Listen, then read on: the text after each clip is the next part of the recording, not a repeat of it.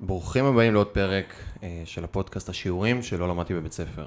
אה, הפודקאסט שכל פרק אנחנו פוגשים אדם מיוחד, שעשה דרך שהיא אה, לא טריוויאלית, יוניקית, שיכול לעזור לנו ללמוד כמה שיעורים שכנראה בבית ספר לא למדנו, ולא ממקום של שמעתי או קראתי באיזה ספר, אלא ממקום של עשיתי, חוויתי, עברתי, ולבוא ולשתף מהמקום הזה.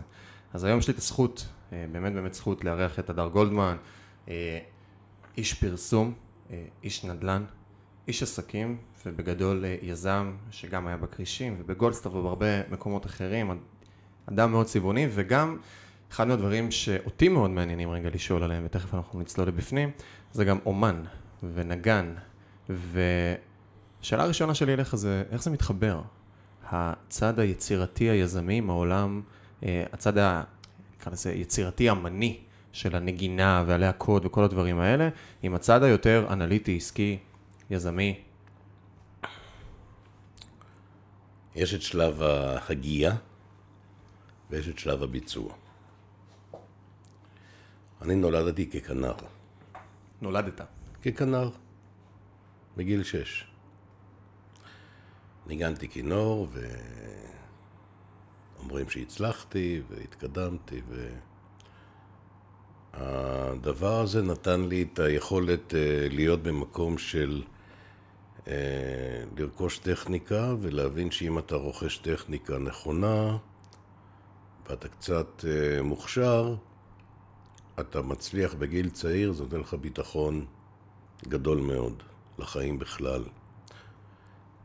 אתה מתקדם ובגיל 18 אה, אתה חובר ללהקות רוק ואתה חיברתי את הכינור לחשמל, הקמנו את להקת סיאם וכולי, ואז פתאום אתה רואה שאתה עושה את זה בדרך שלך, אתה מחבר כינור לחשמל וכל מיני אפקטים ואתה מייצר את הסאונד שלך, זה כבר טביעת אצבע שלך, אז אז אתה כבר מבין שגם רכשת טכניקה וביטחון מאותה טכניקה, אבל פתאום אתה מסוגל גם אה, להגיע לקהלים רחבים יותר דרך חשיבה טיפה שונה בתוך אותה קטגוריה.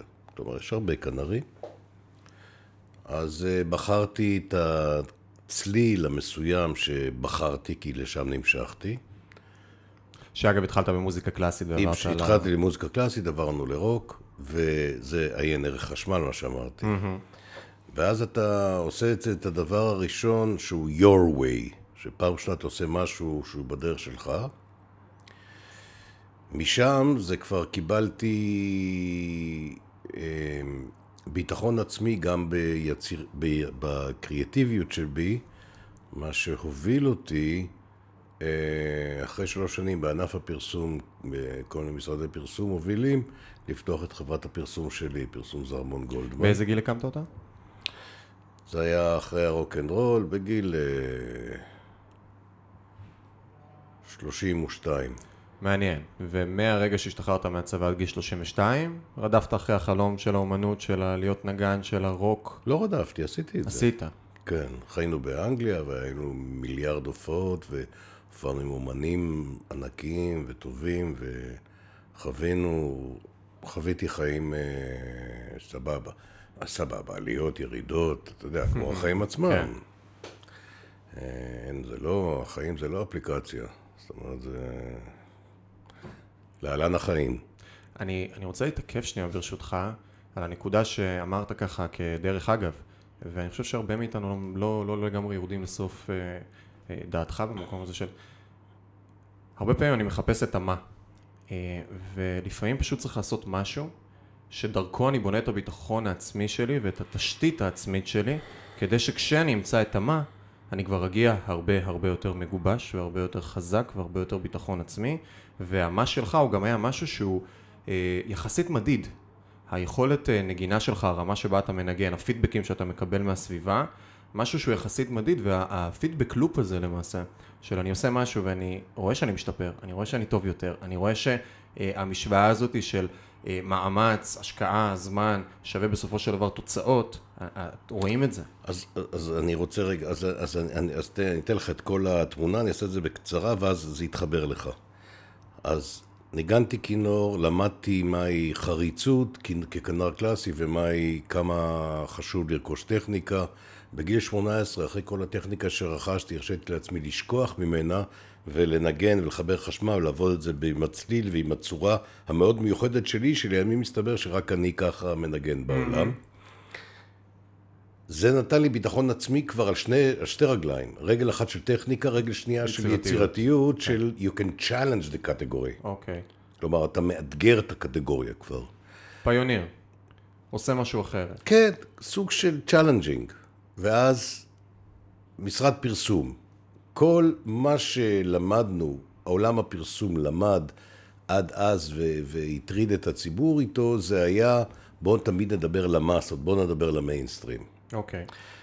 אנחנו הלכנו בדיוק הפוך, מכיוון שלא היו לנו את הלקוחות הגדולים בהתחלה, mm-hmm. אז היינו צריכים לעבוד עם הלקוחות מספר 2, 3, 4 ו-5 בקטגוריה.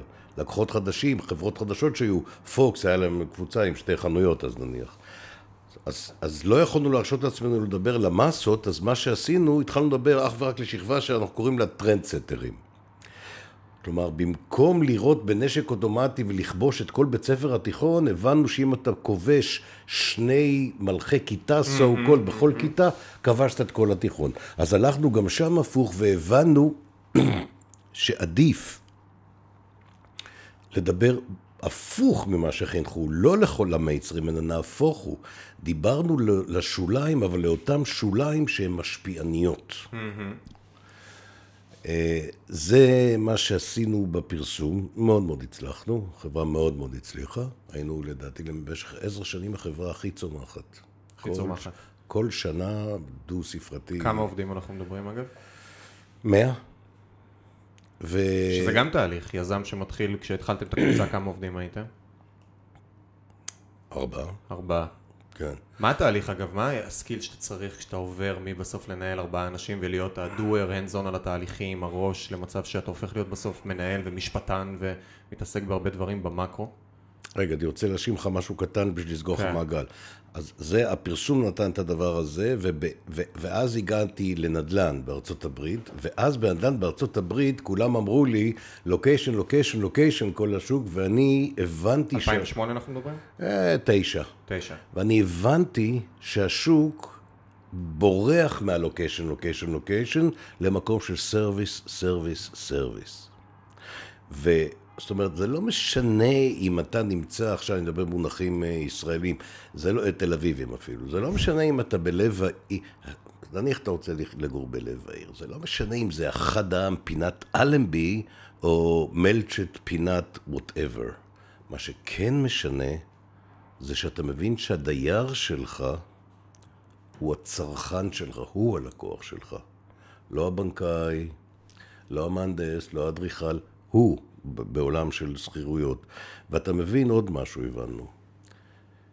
שאותו דייר שבארצות הברית עוזב פעם ב-15 חודשים למקום אחר, נורא קל לעבור בארצות הברית, זה מפחשת שיניים והלכת. והבנו שאם אתה מספק את המוצר היקר ביותר למישהו, שזה מגורים, אין מוצר יותר יקר. ויש לך את כל הפרטים האמיתיים עליו, לא פרטי חרטא, אני מצלמת במסעדה על החוף באינסטגרם. אלא פרטים אמיתיים, איכותיים, של קרדיט צ'ק, של מה הוא עושה למחייתו, אנשים, ילדים, בתי ספר, אישה, מה עושים, אנחנו יודעים הכל הרי. ואתה מספק לו את המוצר הכי יקר. עכשיו, אותו בניין הוא קניון שלא נסגר מבחינתי. זה קניון שפתוח 24-7. אני יודע הכל על הצרכן. למה שלא אספק לו מוצרים נוספים, אם אני יודע לתת לו קנייה והנחה לגודל, נכון? אוקיי. Okay. אז עכשיו אנחנו נמצאים כבר עם עשרות אלפי דירות. אז יש גודל גדול. אז אני יודע לתת לצרכן, להציע לו הנחות רבות בכל מיני תחומים, מקרו ומיקרו. מיקרו זה ברמת השכונה שלו, מקרו זה גם לתת לו ליסינג וביטוחים וכולי וכולי.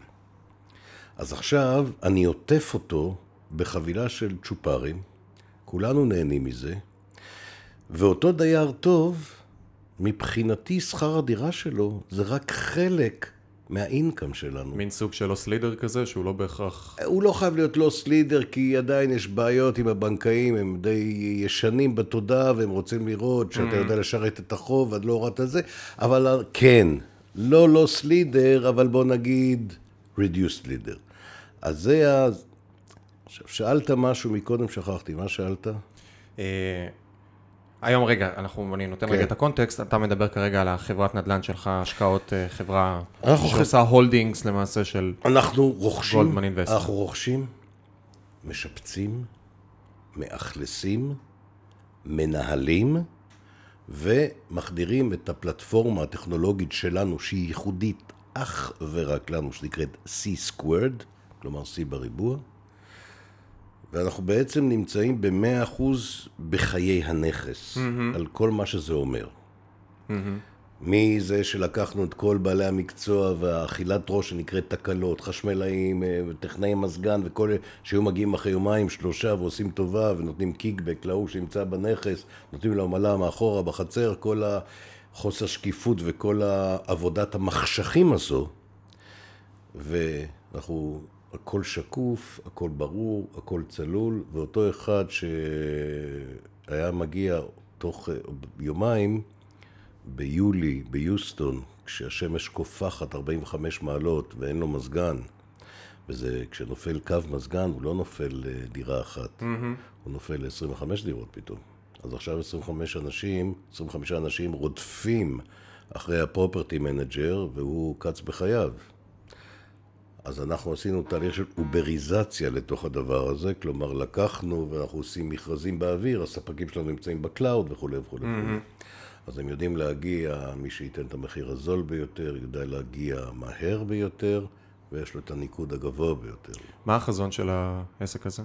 החזון של העסק הזה... מטרתו לשרת בסופו של דבר את הפעילות שלכם, או להיות... אה, אז הי- היינו, שאלה מצוינת. אנחנו היינו באיזה צומת שחשבנו שנו... בהתחלה רצינו להיות סוג של סאס, כלומר לתת פתרונות לכל דכפין.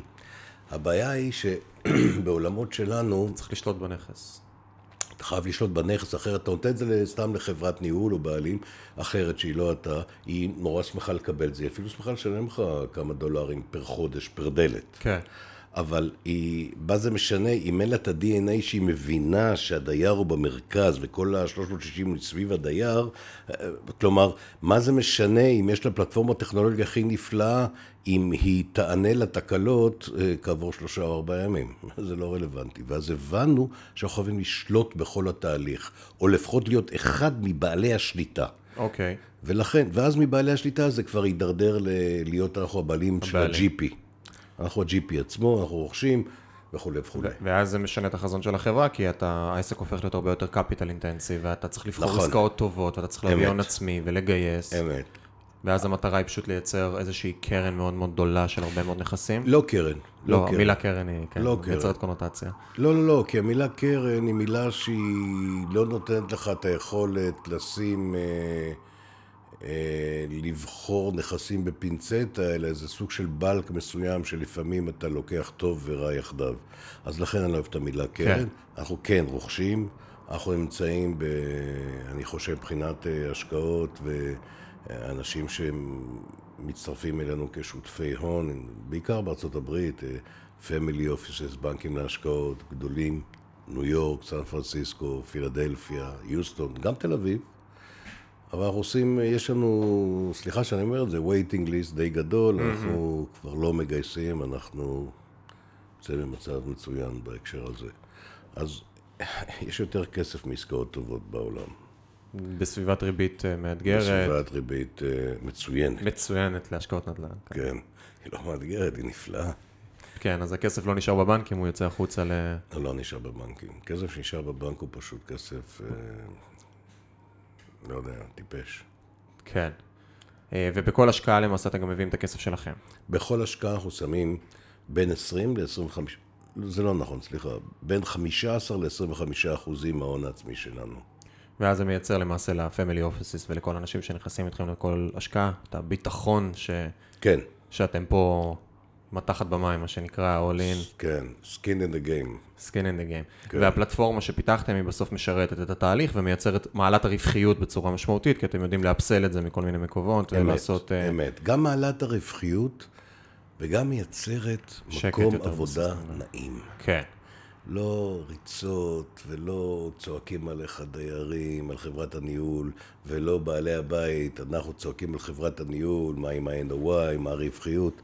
הכל עובד, זה גם, זה, זה הופך את כל, ה, את כל החוויה למקום אה, נעים יותר. אגב, אתה היום המנכ"ל? לא, או לא, יושב ראש? לא, לא, לא, לא, לא, לא זה ולא לא זה. זה ולא זה. לא, אני פאונדר, אני בעל המניות המרכזי. יש לנו צוות מדהים. זה אחד הדברים ש... בכלל, אם אתה שואל אותי, אני חושב שהתמזל מזלי בגלגול הזה, אוקיי. שאנשים טובים חוברים אליי. וזה... אם אתה שואל אותי במשפט אחד, אני חושב שזה סוד הפון תמונה הברכה. מעניין. ואתה הגעת כבן אדם אה, לסיבוב חיים הזה שהוא בן אדם אה, שהוא צריך את השליטה, או שמ-day one ידעת לעשות דליגציה ולהעביר לאנשים סביבך? אני לא סובל שליטה, לא סובל שליטה. לא סובל. מבחינ... מעניין מאוד. מבחינתי, מבחינתי, אני מקבל היום, ב... אני מקבל ביום בין 300 ל-350, 360 אימיילים. בקטנה כזה, אתה אומר. המטרה שלי זה לצמצם את זה למקסימום 20. זה, לשם אני רוצה, לשם אני פוסע. אם אני, עשיתי חשבון, אם אני אפתח כל אימייל, נניח 300, ואקדיש לו שתי דקות, כן. זה 600, עשר שעות, זה כן. 600 דקות, זה 10 שעות ביממה. עכשיו, זה לא רק הזמן, זה אכילת הראש. אתה לא יכול to scale up, ושוב, אף אחד לא טוב בהכל. אין כזה דבר. בוודאי שאני לא. אז אני רוצה להתעסק בדברים שבהם אני טוב יותר, שזה יהיה גם מקומות שהם הקומפורט זון שלי, שיותר נעים לי בהם. שהם?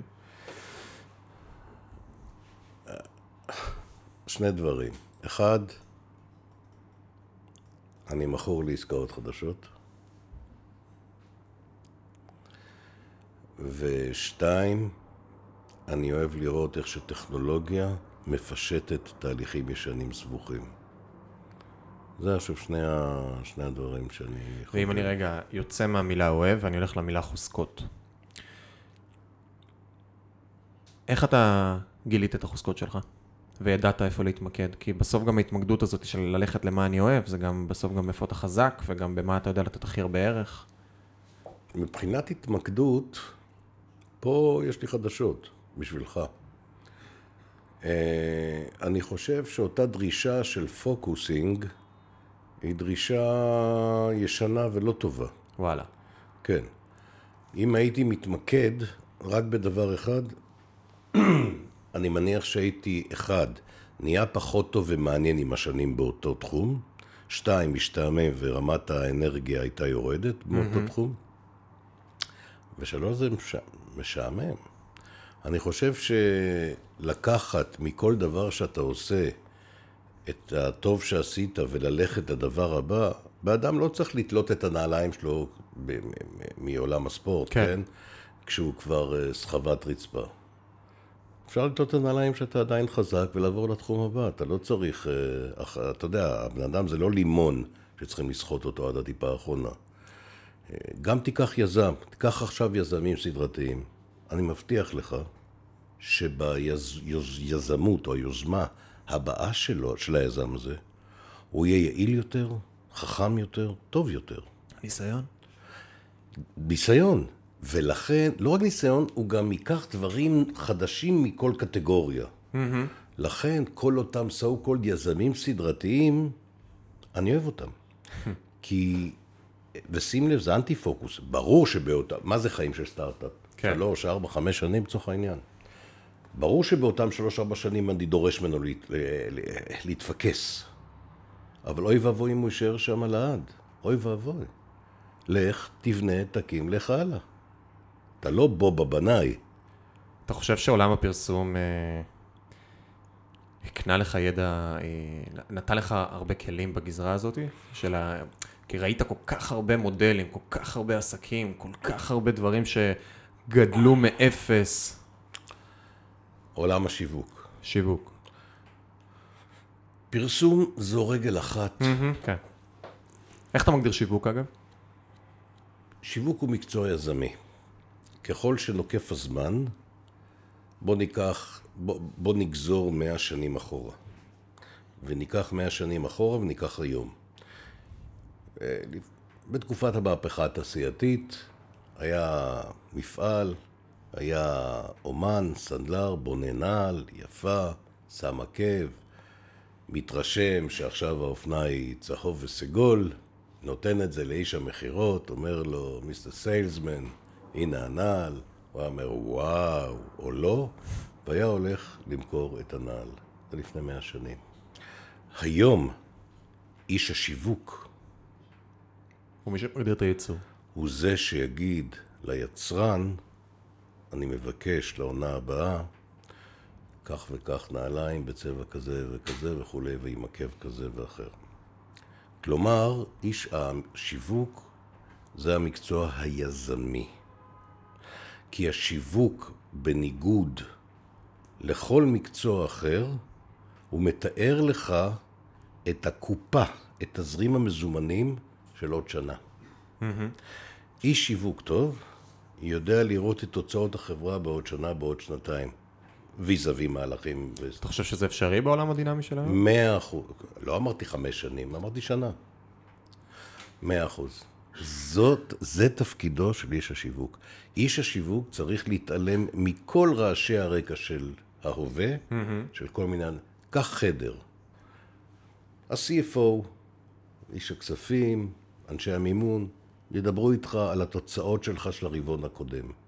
איש שיווק חזק צריך לדעת מה היו תוצאות של הרבעון בעוד חמישה ושישה רבעונים. ג'ף אה, בזוס, איזה פעם אמרו לו, ראיתי רעיון שלו, אז אה, אה, הוא אמר שמישהו בא ובירך אותו על רבעון טוב. אז הוא אמר, תודה רבה, היית, יכלת לברך אותי גם לפני שלוש שנים את אותה ברכה, כי ידעתי מה הולך להיות בגזרה הזאת, שהכל נורא נורא נורא מדויק קדימה. ואני חושב שהוא באמת גם סוג של שיווק, ג'ף בזוס, אוריינטציה...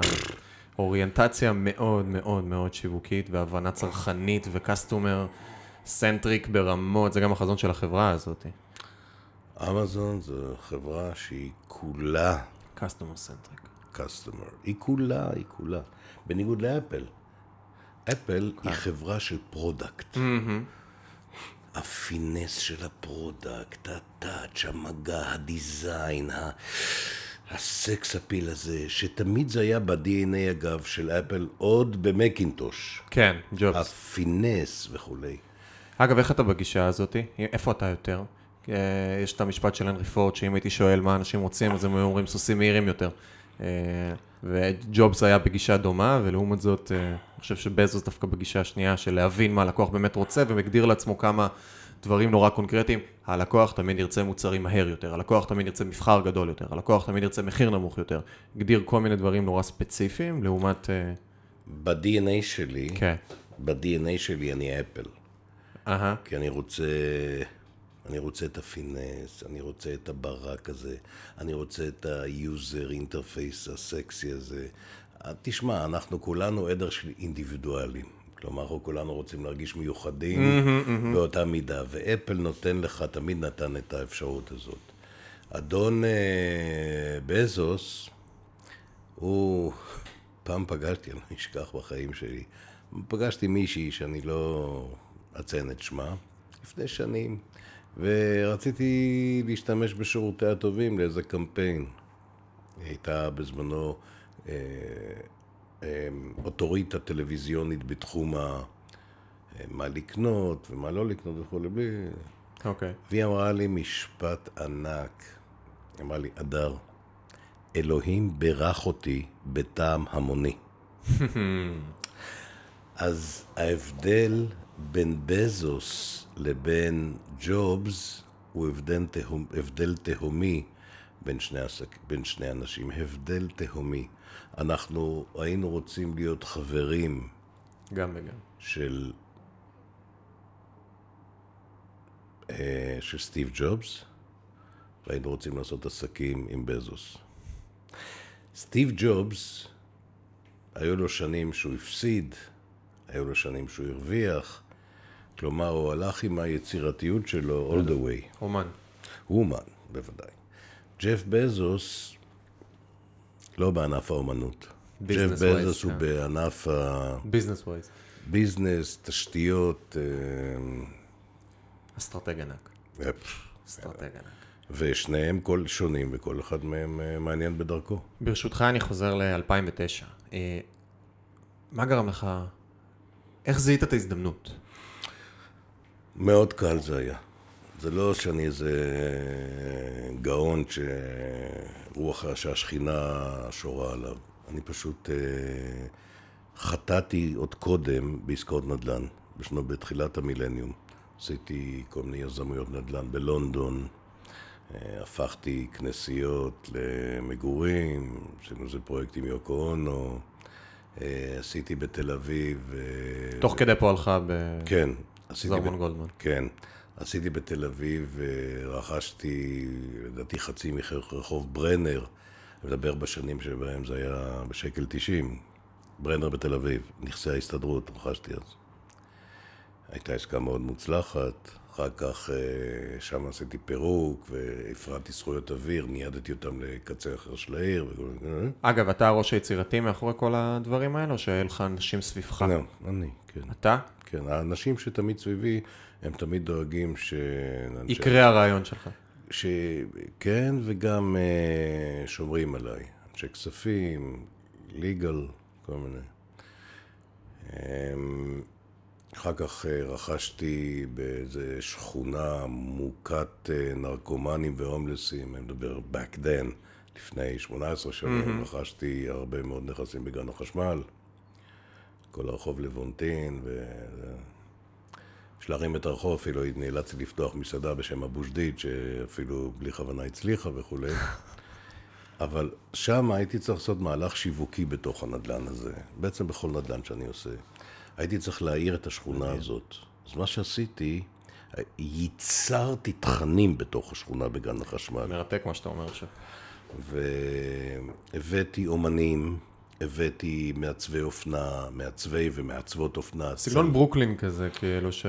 הייתי אומר אפילו איסט וילג', אבל שלפני כן. הרבה שנים. שבהתחלה זה, יש את המקור הליבתי התעסוקתי, אתה- ששם הכל יקר, מעגל אחר כך הופך להיות אומנים שמתקרבים, אבל זה זול יותר, ואז לאט לאט המעגלים גדלים. ואחר כך פתחתי שם את הלילה גם. מסעדה מדהימה ובר ועוד בר מקסיקני פתחנו. הרמתי את האזור בשביל לייצר יש מאין. היה ברור לי, זה לא שאם, תראה, שוב פעם, אל תחמיא לי מדי כי זה לא מגיע. כשאני הולך ואני פוסע בשדרות רוטשילד, לקחתי את האייפון שלי ואת זוג הרגליים שלי וספרתי צעדים כן. משדרות רוטשילד בתל אביב, שבזמנו מכרו שם ב-45 אלף שקל למטר, mm-hmm. היום זה כפול. מדדתי ופסעתי, אני, אתה מכיר את תל אביב, אז כך, פסעתי, שים לב, 40 מטרים, 40 מטרים לרחוב יהודה הלוי, ועוד 40 מטרים לרחוב לבונטין, שהוא אחד הרחובות היפים בישראל. 80 מטרים. בוא נגיד 80 פסיעות, בוא נגיד שזה 80 מטרים לצורך השיחה. כן. אני קניתי בגן החשמל אז, שים לב, ב-17,000 שקל למטר. ברוטשילד באותו זמן, 45,000 שק- שקלים למטר, על 80 מטר הבדל. כן. הבנתי, נכון? זה קל להבין. קל להבין, לא קל לעשות. או, אז פה זה קל לי כי אני, שוב, אני לא מגיע לנדל"ן כבובה בנאי, אלא אני מגיע ממקום של... יזמי, עסקי, יזמי, ואפילו שיו- שיווקי. שיווקי, כן. שיווקי, כן. וגם באת כבר עם אה, קצת הבנה, קצת, במרכאות כפולות, שהבנה עסקית והסתכלות על הדברים. כן, ו... כן.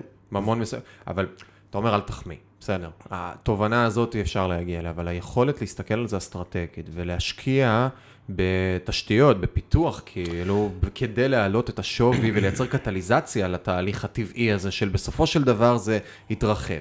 אבל אתה לוקח ומביא את האוריינטציה השיווקית שלך לתוך עסקאות נדל"ן שהן כביכול פרטיות, גם זה נכסים, זה לא משרדיים, זה לא מהלך שבאת, הלכת, יזמת. אין, אין אין מקום יותר בעולם ליזמי נדל"ן ללא marketing, ללא חשיבה שיווקית. אני אומר לך את זה,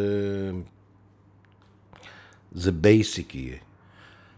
לא תהיה חברה שלא יהיה לה, גם אם זה חנות ירקות קטנה, אתה לא יכול היום להיות ירקן בלי CTO, או בלי שאתה הסוג של... אני רציני? CTO. התשובה היא כן.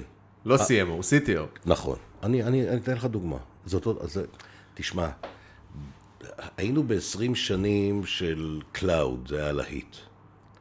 נטשנו את ה bricks ו mortars, הלכנו ל cloud. המטוטלת התאזנה. היום זה אדמה וענן יחד. אוקיי. Okay. כלומר, אתה צריך boots on the ground בפיזי, עם יכולות ענן דיגיטליות מצוינות. גם בקמעונאות, גם בכל דבר? בעיקר בקמעונאות. בעיקר, אחרת לא תשרוד. מה זה, מה, מה זה קמעונאות? מה זו הגדרה של המילה ריטייל? קמעונאי הוא זה שמייצר קשר ישיר עם הצרכן. זהו קמעונאי, עם הצרכן הסופי. Mm-hmm. זהו קמעונאי. אם אתה רוצה לייצר קשר עם היצרן הסופי, אתה יכול לעבוד בלי marketing? הרי בתוך המילה קמעונאות יש את המילה marketing, אני מניח שגם בגימטריה זה אותו מספר. זה לא יכול להיות אחרת הרי. בוא ניקח את אותה דוגמה עם הירקן, סתם ירקן. כן. בסדר? ירקן שמוכר ירקות נפלאים, יש לי אפילו מישהו בראש כרגע שאני מכוון אליו. ירקות ש... טובים, אורגני. לא אורגני, לא, לא, לא. כאמור, היא שיווק, אתה יודע. אני לא נופל למלכודות האלה. אבל ירקן טוב, עם ירקות טובים וטריים ויפים. ופירות. אותו ירקן יכול לשרת אך ורק את אותם אנשים שייכנסו לחנות, let's call it... foot in the door. נכון, בוא נגיד... Walking, כן. נכון, בוא נגיד, סתם, סתם, קילומטר רבוע סביבו. נכון? אתה לא תבוא, תלך אה, לחנות ירקות, אה, תחצה ערים ויבשות. יפה. לכל סקטור יש את החוק של שבע דקות בכושר, נכון, זה כל, נכון. כמה רחוק אני מוכן להגיע נכון, בשביל המוצר הספציפי. אמת, אמת. עכשיו, כלומר, הוא מראש יש לו תקרת מכירות. נכון. אבל צא ולמד. הוא בכל בוקר, סתם אני ממציא משהו, אני לא יודע, נוסע לשוק הסיטונאי בשביל להביא ירקות ופירות טריים, יפים וחדשים על מנת לעבוד בסטארט. הוא כבר נמצא עם תשתיות. למה שאותו אחד, אני מדבר על דברים הכי פשוטים, כן. שהם היום basic של ה basic, למה שאותו אחד לא ישלח לבתים באמצעות Wolt, או Wolt אחר, או Wolt שלו, לא ישלח לבתים בהזמנה וישלח... אני הייתי שליח של ירקן אגב, כשהייתי בן 12, על אופניים כאלה, תלת אופן זה נקרא, בבבלי. אז למה שהוא לא ישרת את, הסביב... את סביבה יותר רחוקה? אם הוא ירקן טוב ומוצלח, למה שהוא לא ייתן שירות תשתית? להביא את זה לבתים. מישהו ישלח בתוך אפליקציה הכי פשוטה, אפליקציה בשקל 90. ישים שם, אני רוצה שתי קילו קישואים וקילו אדמה ולימון ותפוז, שגר לי את זה, שים לי את זה מחוץ לבית, מתישהו במהלך היום. מה הבעיה? יש אופניים, יש אופניים חשמליות שכולנו הפסיכים האלה, שלא לדבר על קורקינטים. skill set אחר לגמרי, אבל, מה שאתה מדבר עליו. יפה, אבל זה לא יוכל להתקיים אחרת. אתה רואה את זה כהופך למשהו... אתה... הוא לא יוכל להתקיים אחרת. רואים את התופעה הזאת שהכל הופך להיות יותר ויותר ריכוזי בסופו של דבר, ספק, של כמה אתה... פלטפורמות תסתכל... ששולטות בהכל. נכון. שאגב, יש פלטפורמה, אתה... פתחו פלטפורמת marketplace כזאת, לדעתי שוקית קוראים לה, שמייצרת שאתה נכנס. אני ו... משוכנע שיש אותה, כן. בלי לדעת, אם זה מתבקש. תראה אפילו את התמורה שעשו עכשיו המשלוחים מהמסעדות. מסעדה, מדהים. מסעדה לא יכולה היום לקיים את עצמה, אני אומר לך. כן, אלא אם כן זה דוכנים. כן, אז לא יכולה לקיים את עצמה. גם דוכנים, תראה את שוק צפון על הפרצוף, הוא ריק לגמרי. אבל מסעדה לא יכולה לקיים את עצמה. מה הבעיה? מה הבעיה? היום אתה לא צריך בכלל מסעדה פתוחה לקהל. אתה יכול להעביר traffic של 50 איש בערב אצלך, לא מעניין, אבל הוולטים למיניהם כן. יכולים להביא לך 500 הזמנות. קח לך איזה commissary, איזה מקום לוגיסטי, תעשה שם את האוכל שלך, טרי ונפלא, תן להם להביא את זה לבתים. If that's what you know מה שאתה יודע לעשות זה לבשל טוב, סבבה. אמרת skill set אחרים, אז ל Wolt יש כן. skill set אחרים וכולי וכולי. איש יעסוק מקצוע, אבל אז זה ממקסם את הרווחיות. המרקט פלייסים וכל הדברים האלה לאט לאט. אגב, אני גר היום בהרצל. הרצל רחוב, ה... רחוב הרהיטים, שכל כן, כולו. כן. חנות אחרי חנות נסגרת. חנות אחרי חנות פשוט זה נסגרת. שהם עדיין פתוחים, זה מפתיע. זה מדהים. זה מדהים, הם צריכים לקבל פרס ישראל. זה, אגב, זה אני, אם אני רגע לוקח את החתך גיל הזה לרוב, שהם הבעלי חנויות, הם לא יודעים לעשות משהו אחר. אה, ואז מגיעה הסיטואציה שהמציאות משתנה בקצב הזוי, הזוי, והם לא יודעים מה לעשות. עכשיו גם מסתכלים על הדבר הזה, רכבים אוטונומיים, שאני קטונתי מלהסתכל על זה ולהבין באמת את הפרספקטיבה, אבל אני מניח שיש לזה עוד איזה 7, 10, 15 שנה עד שזה יהפוך להיות משהו שיעבוד כמו שצריך. מה קורה עם כל הנהגים? מה קורה עם כל נהגי המשאיות, נהגי האוטובוסים? אני נשבע, מי, תשמע, העולם הולך ונהיה מקום טוב יותר. כן. העולם הולך ונהיה מקום נוח יותר, לא נוח, בהכרח טוב כל יותר. הכבוד. לקחת לי את המילה מהפה, אתה צודק, אני מקבל את התיקון. כי מקום- ברגע שמתחיל להיות לך נוח, אז משעמם לך, ואז אתה מתחיל לשאול מה אתה עושה מתחת לפני השמש, אני ואתה צריך, פחות מאושר. אני צריך עכשיו לטרחן את עצמי. תראה, כשאני הייתי בן 16, כל מה שרציתי זה שיהיה לי רישיון. הבנות שלי לא מעוניינות לנהוג בכלל. וואלה. וואלה. אם אתה בתל אביב, או אם אתה בעיר נורמלית עם אה, תחבורה ציבורית טובה נניח, לא תל אביב, בודפשט או לונדון. זה יהיה פה עוד כמה שנים. לא? אתה חושב? כן. מי צריך את הבלבול? ב... אני לא חושב, אני לא חושב שיש מודל עסקי לעיר כמו תל אביב לתת למכוניות להיכנס לתוך העיר. אני חושב שהשערורייה הזאת תסתיים.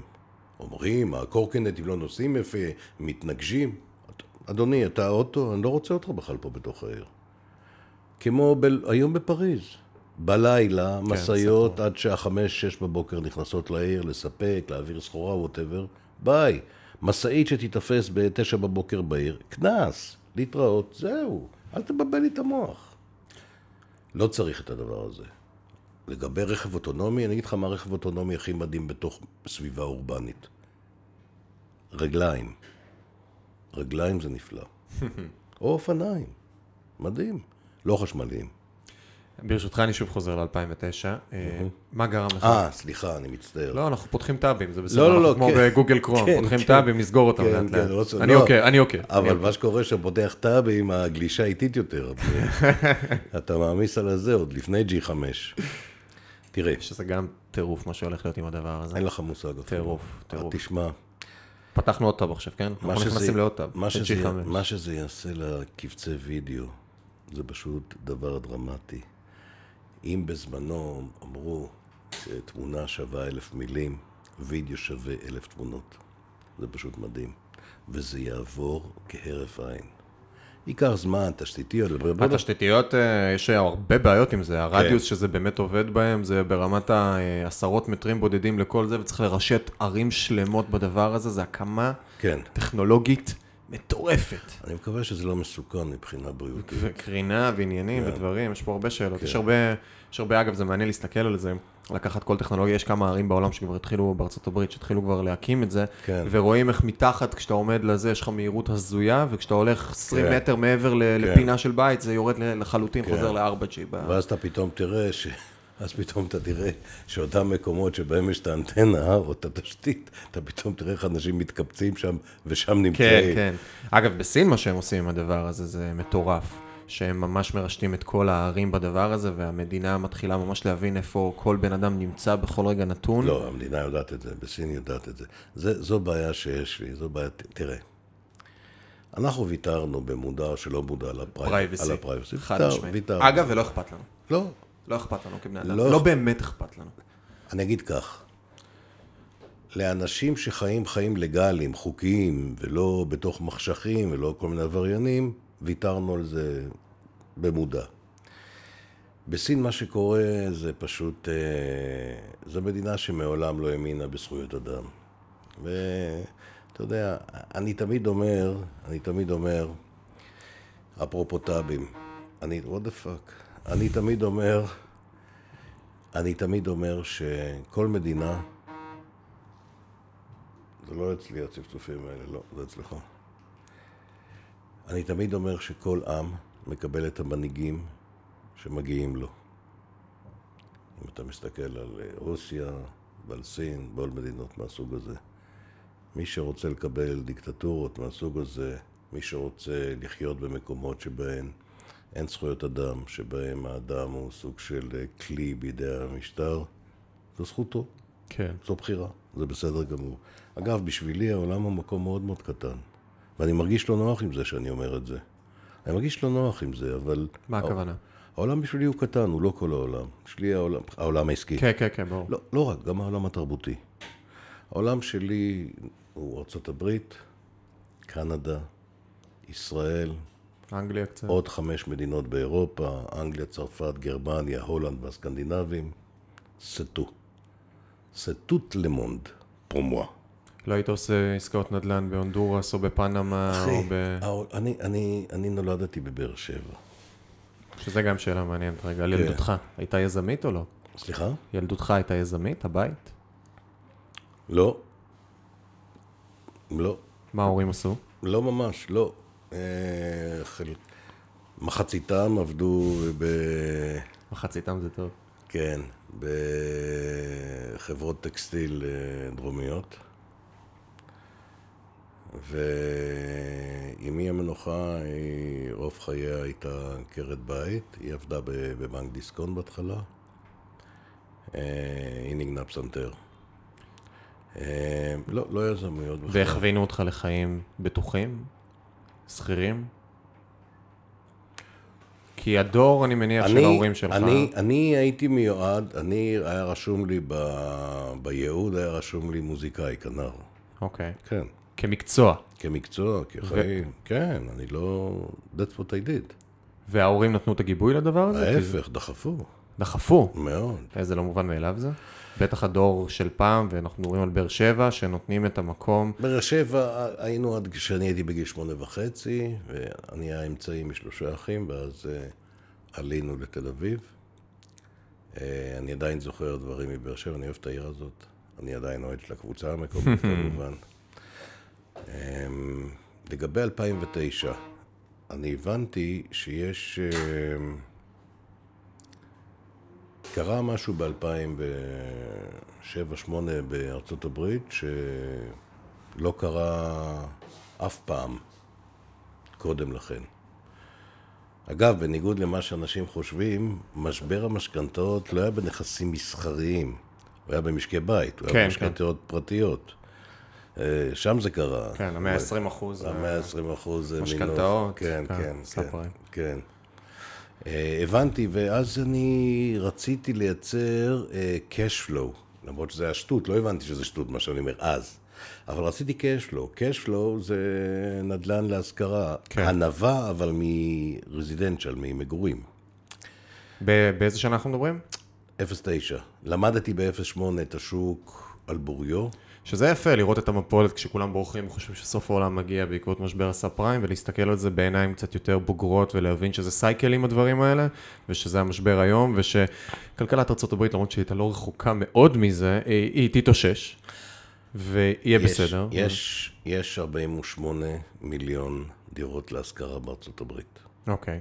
בכל שנה יש דרישה נוספת למיליון דירות להשכרה נוספות. ואיך זה ביחס לגידול גיל, באוכלוסייה? גיל, רגע, גיל רכישת הבית הראשון נדחה בעשור בתוך עשר שנים. אין טעם לבן אדם בגיל 34 כמה זה שונה מישראל, אה? לרכוש, כי אין שם את הטראומה של השואה וכולי. אין טעם לבן אדם לרכוש בית בגיל 34, לכתת רגליו חצי שנת שהוא מוצא, עוד ארבעה חודשים עד שהוא approved של מורגג', לא, אה. עד שהוא מקבל את המשכנתה וכולי. סיים וקצת שיפץ פה שם, שנה. עכשיו, meanwhile, כמו שאומרים, back at the ranch, הוא עובד בממוצע באותו מקום עבודה שנה ומחצה. וואלה. גוגל הצליחו לנצח את השוק ושנתיים ממוצע בגוגל. עכשיו, אתה הוא... מדבר על האדם הממוצע? אני מדבר על גיל... אני... על גיל, אדם ממוצע בטווח הגילאים? יש שני קהלי מטרה של הסוחרים. קהל ראשון, 18-34, קהל שני, 34 עד 45. עכשיו, בואו ניקח את אותו אחד בן 34. הוא עובד עכשיו בדרום יוסטון, באיזה חרדה, או בחברת נפט, ב-BP. או בשל. ובוא נגיד שהוא נשאר, אה, היום בחור צעיר שעובד בחברה שנתיים, הוא כבר רוצה מניות בחברה, אתה יודע. הוא כבר ותיק, שלוש שנים זה בוא, מוותיקי, מהעוגנים של החברה. עוגנים, כן. אין כבר את הבחורים. זה בגיל- הזיכרון הארגוני של החברה. בדיוק. שזה גומר ב- את החברות. אין לך מושג. גומר את אין החברות. לך מושג. אתה עסוק חצי מהזמן בהכשרת העובד עד שהוא הולך לך. אני אספר לך מה גוגל עשו. הם הכי חכמים בתחום. אבל לא משנה. עכשיו הוא עוזב, או שהוא נמצא אפילו בתוך אותו מקום עבודה, הוא עוזב מדרום יוסטון לעיר אחרת, לדאלאס, או אפילו לצפונה של העיר. מהלך שעה נסיעה לכל כיוון. עכשיו הוא קנה בית, הוא משלם משכנתה, אבל הוא כבר צריך לעבור דירה בשביל להיות קרוב למקום העבודה החדש שלו. אני בכלל לא מדבר אם הוא עבר עיר או עבר מדינה, כן? אפילו אם הוא עובר בשביל אה, CVS, הפארמים. אז הוא עכשיו location manager עבר מיוסטון לשיקגו, בום. אז עכשיו הוא צריך להשכיר את הדירה שלו, את הבית שהוא קנה, ולשכור מקום חדש. בשביל מה? כל הסיפור נדחה לגיל 45, 49, עזוב אותי באימא שלך. אז עכשיו אני שוכר, סבבה. אבל זה לא אומר שאני לא רוצה את כל סט השירותים שאני רגיל אליו, לאמור כל חיי בלחיצה על כפתור מעל הסלולרי שלי. מה שלא נמצא שם זו עבודה. אם אני צריך אפילו לחייג בטלפון לסופר ולהגיד לו שהמזגן לא עובד, התהליך הזה לא תקין. הוא תהליך שמטריד אותי. let alone, אם אני חלילה, רחמנא ליצלן, צריך לרדת פיזית לליסינג אופיס, לבוא ולפגוש את אדון לופז ולהגיד לו שהמזגן לא תקין. זה לא נשמע כדבר הזה. ונחש מה? 95 אחוזים מכל הדירות להשכרה בארצות הברית, אין בה בכלל טכנולוגיה נכון. שמוכוונת אה, צר... ואז פתאום הוא אומר, new, יש לי חדש, כנס ל website שלי ודווח על תקלה. לי יש נכס אה, בארצות הברית, כן. בג'קסונוויל, שבדיוק... ג'קסונוויל בפלורידה. כן, כן. שבדיוק שם יש לנו website שאני לא נכנס אליו, כי אנחנו כבר לא נכנסים לוובסייטים. אני, פעם אחרונה שהייתי ב... אני, פעם אחרונה שהייתי ב website, אני לא זוכר מתי. אם זה לא, לפחות, סתם אני אומר, the worst case scenario, אתר מותאם סלולרית. זה המינימום. עכשיו, מה זה משנה אם יש לי את הטכנולוגיה, אני חוזר לתחילת השיח. ואני נותן את ה-C-Squared לחבר'ה, ואני, הדייר, מדווח על תקלה, אבל התקלה לא מטופלת במשך יומיים שלושה. אז זה לא משנה אם אני נותן לך טכנולוגיה, אני צריך לעשות לך השתלת DNA. כן, מיידיות. כמו שאמר בזמנו אמיל זולה, אמר, היי, אמיל זולה, ניטשה, אמר, קל, להח... הבעיה אצל המין האנושי זה לא להחדיר רעיון חדש, זה לשלוף החוצה רעיון ישן. דרכי גישה. אז ב-2008 התחלת לחקור את השוק, 2009 קיבלת החלטה להתחיל להיכנס, נכנסתי, ברור. נכנסתי, רכשתי קודם כל תשתית, רכשתי חברה, חברת ניהול נכסים קטנה מעניין. ביוסטון שפשטה את הרגל. זה מה זה גישה, זה שוב, זה כאילו, אני לא גאון גדול, אבל זה כל כך לא טריוויאלי להסתכל אסטרטגית על הדברים האלה ולהבין שאני לא קונה נכסים עכשיו, אני קונה חברת ניהול. ברור. שתיתן לי את היכולת לשלוט בתוך מה שקורה בפנים. יפה. כי הרבה מהישראלים אומרים, אני, אין לי, אין לי ארבע קירות מולי, אני לא בשליטה, אני לא, זה לא מעניין אותי, אני לא לוקח את הדבר הזה, אבל כשאני בא אומר, רגע, אני מתחיל לפרק רגע את הפחד שלי או את החשש, ואני אומר, מה המרכיב שגורם לי לפחד? מה שגורם לי לפחד זה שאני לא בשליטה, שישקרו לי, שיעבדו עליי, שאני לא רואה את זה בעיניים. אז איך אני מייצר מנגנון שעוזר לי לייצר את השליטה ולמגר את החשש הזה? ונכון, פלוס מוטיבציה. מה עשיתי? רכשתי חברה שהייתה בכינוס נכסים, כמו כל שוק הנדל"ן אז. כן, שאז היה... לקחתי את הבעלים של החברה, רכשתי את החברה מהבנק ב-40% מהחוב של החברה, זה היה גרוש וחצי. מדהים. לקחתי את הבעלים השפוף, רגע, אבל מה היה בחברה? סטרקצ'ר פשוט, תשתית? לא, נו-האו, או שהיה לה גם... גם נו-האו, גם נו-האו וגם היה להם לקוחות, מה זאת אומרת? היה להם לקוחות. כן, לא מיליון, היה להם איזה אלף דירות שהם ניהלו. אוקיי. כן.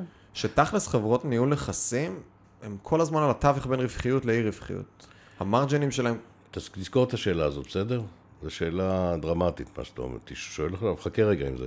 אתה תזכור אותה. אני זוכר אותה, מבטיח. לא, לא, באמת. לא, זו שאלה חשובה, אני רוצה... ואז לקחתי את הבחור, נתתי לו 20 אחוז מהחברה, שהוא equity. Equity. לא רווחים, לא, לא, לא, לא, מחזור, equi- equity ישיר. equity ישיר. ולא הכרת אותו לפני זה. לא, עשיתי עליו due diligence, איפה הכרתי אותו? יוסטון, מה הכרתי? זה לא, לא, אבל זה, זה לא מפחיד אגב, להיכנס לשותפות equity עם בן אדם, שאתה עשית דיו דילנג' בסדר, בדיקות נאותות, בדקת, ראית, עשית, תראה, אני רוצה להסביר לך משהו. שותפות זה חתונה. לא, אני ביטחתי את עצמי, אני בעלים של 80% מהחברה, נתתי לו 20% זה, ונתתי לו incentive מדהים, שאמרתי לו, אני אביא כסף, אנחנו נרכוש יחד, ובכל דולר שאני מביא, יש לך upside של 20%. ולא רק זה, יש לך גם 20% הון של מניות חברת הניהול. אגב, אתה רוצה לצמוח, אתה חייב להיות נדיב. נדיב. מול כל כוח אדם טוב. אתה לא יכול אחרת. דיברנו מקודם על cloud ועל boots on the ground, נכון? כן. אז הנה, cloud יש לנו ברוך השם. זה boots on the ground הדבר הזה. שזה קריטי. קריטי, קריטי, אתה, קריטי. חברת ניהול, אתה, אתה לא יכול, אני אתן לך דבר פשוט שתצרוב. אין טעם לרכוש נדל"ן אם אין לך חזקה בחברת הניהול. אני חוזר. זו איוולת לרכוש נדל"ן, זה לא משנה באיזה עסקה אתה קונה, זה תראה, החגיגו, the party is over. זמן למקצוענים, חזרה, הכל בסדר, נכון? היה פה Buzzword, בהתחלה כולם כן, רצו. די, עכשיו, אתה רוצה לעשות כסף? אתה יכול. אבל אתה חייב להיות יחד עם חברת הניהול. זה לא משנה באיזה תשואה אתה קונה את הנכס, זה בלבול ביצים. אתה יכול לקנות את התשואה ב... לא יודע, ב-20 אחוזי תשואה, ומה זה משנה אם אין חברת ניהול, אתה תוך דקה וחצי קנית נכס ב-2 אחוז תשואה, שלא לדבר, הפסדת כבר. זה נכון מאוד. אז זה לא רלוונטי, זה לא רלוונטי, זה הכל סתם אה, שיחות אה, של רפי שכל שאינם מכירים את התחום. בקיצור, צמחנו ככה וככה, אחר כך העתקנו את המודל לעוד ערים, and the rest is history, אנחנו חזקים. אבל אם אני עכשיו משקיע קטן, אין לי את ההון שיש למר הדר גולדמן, שעשה תתחבר. דברים יפים. תתחבר, תתחבר, אני, אני נותן לך פתרון, זה הכל נורא פשוט.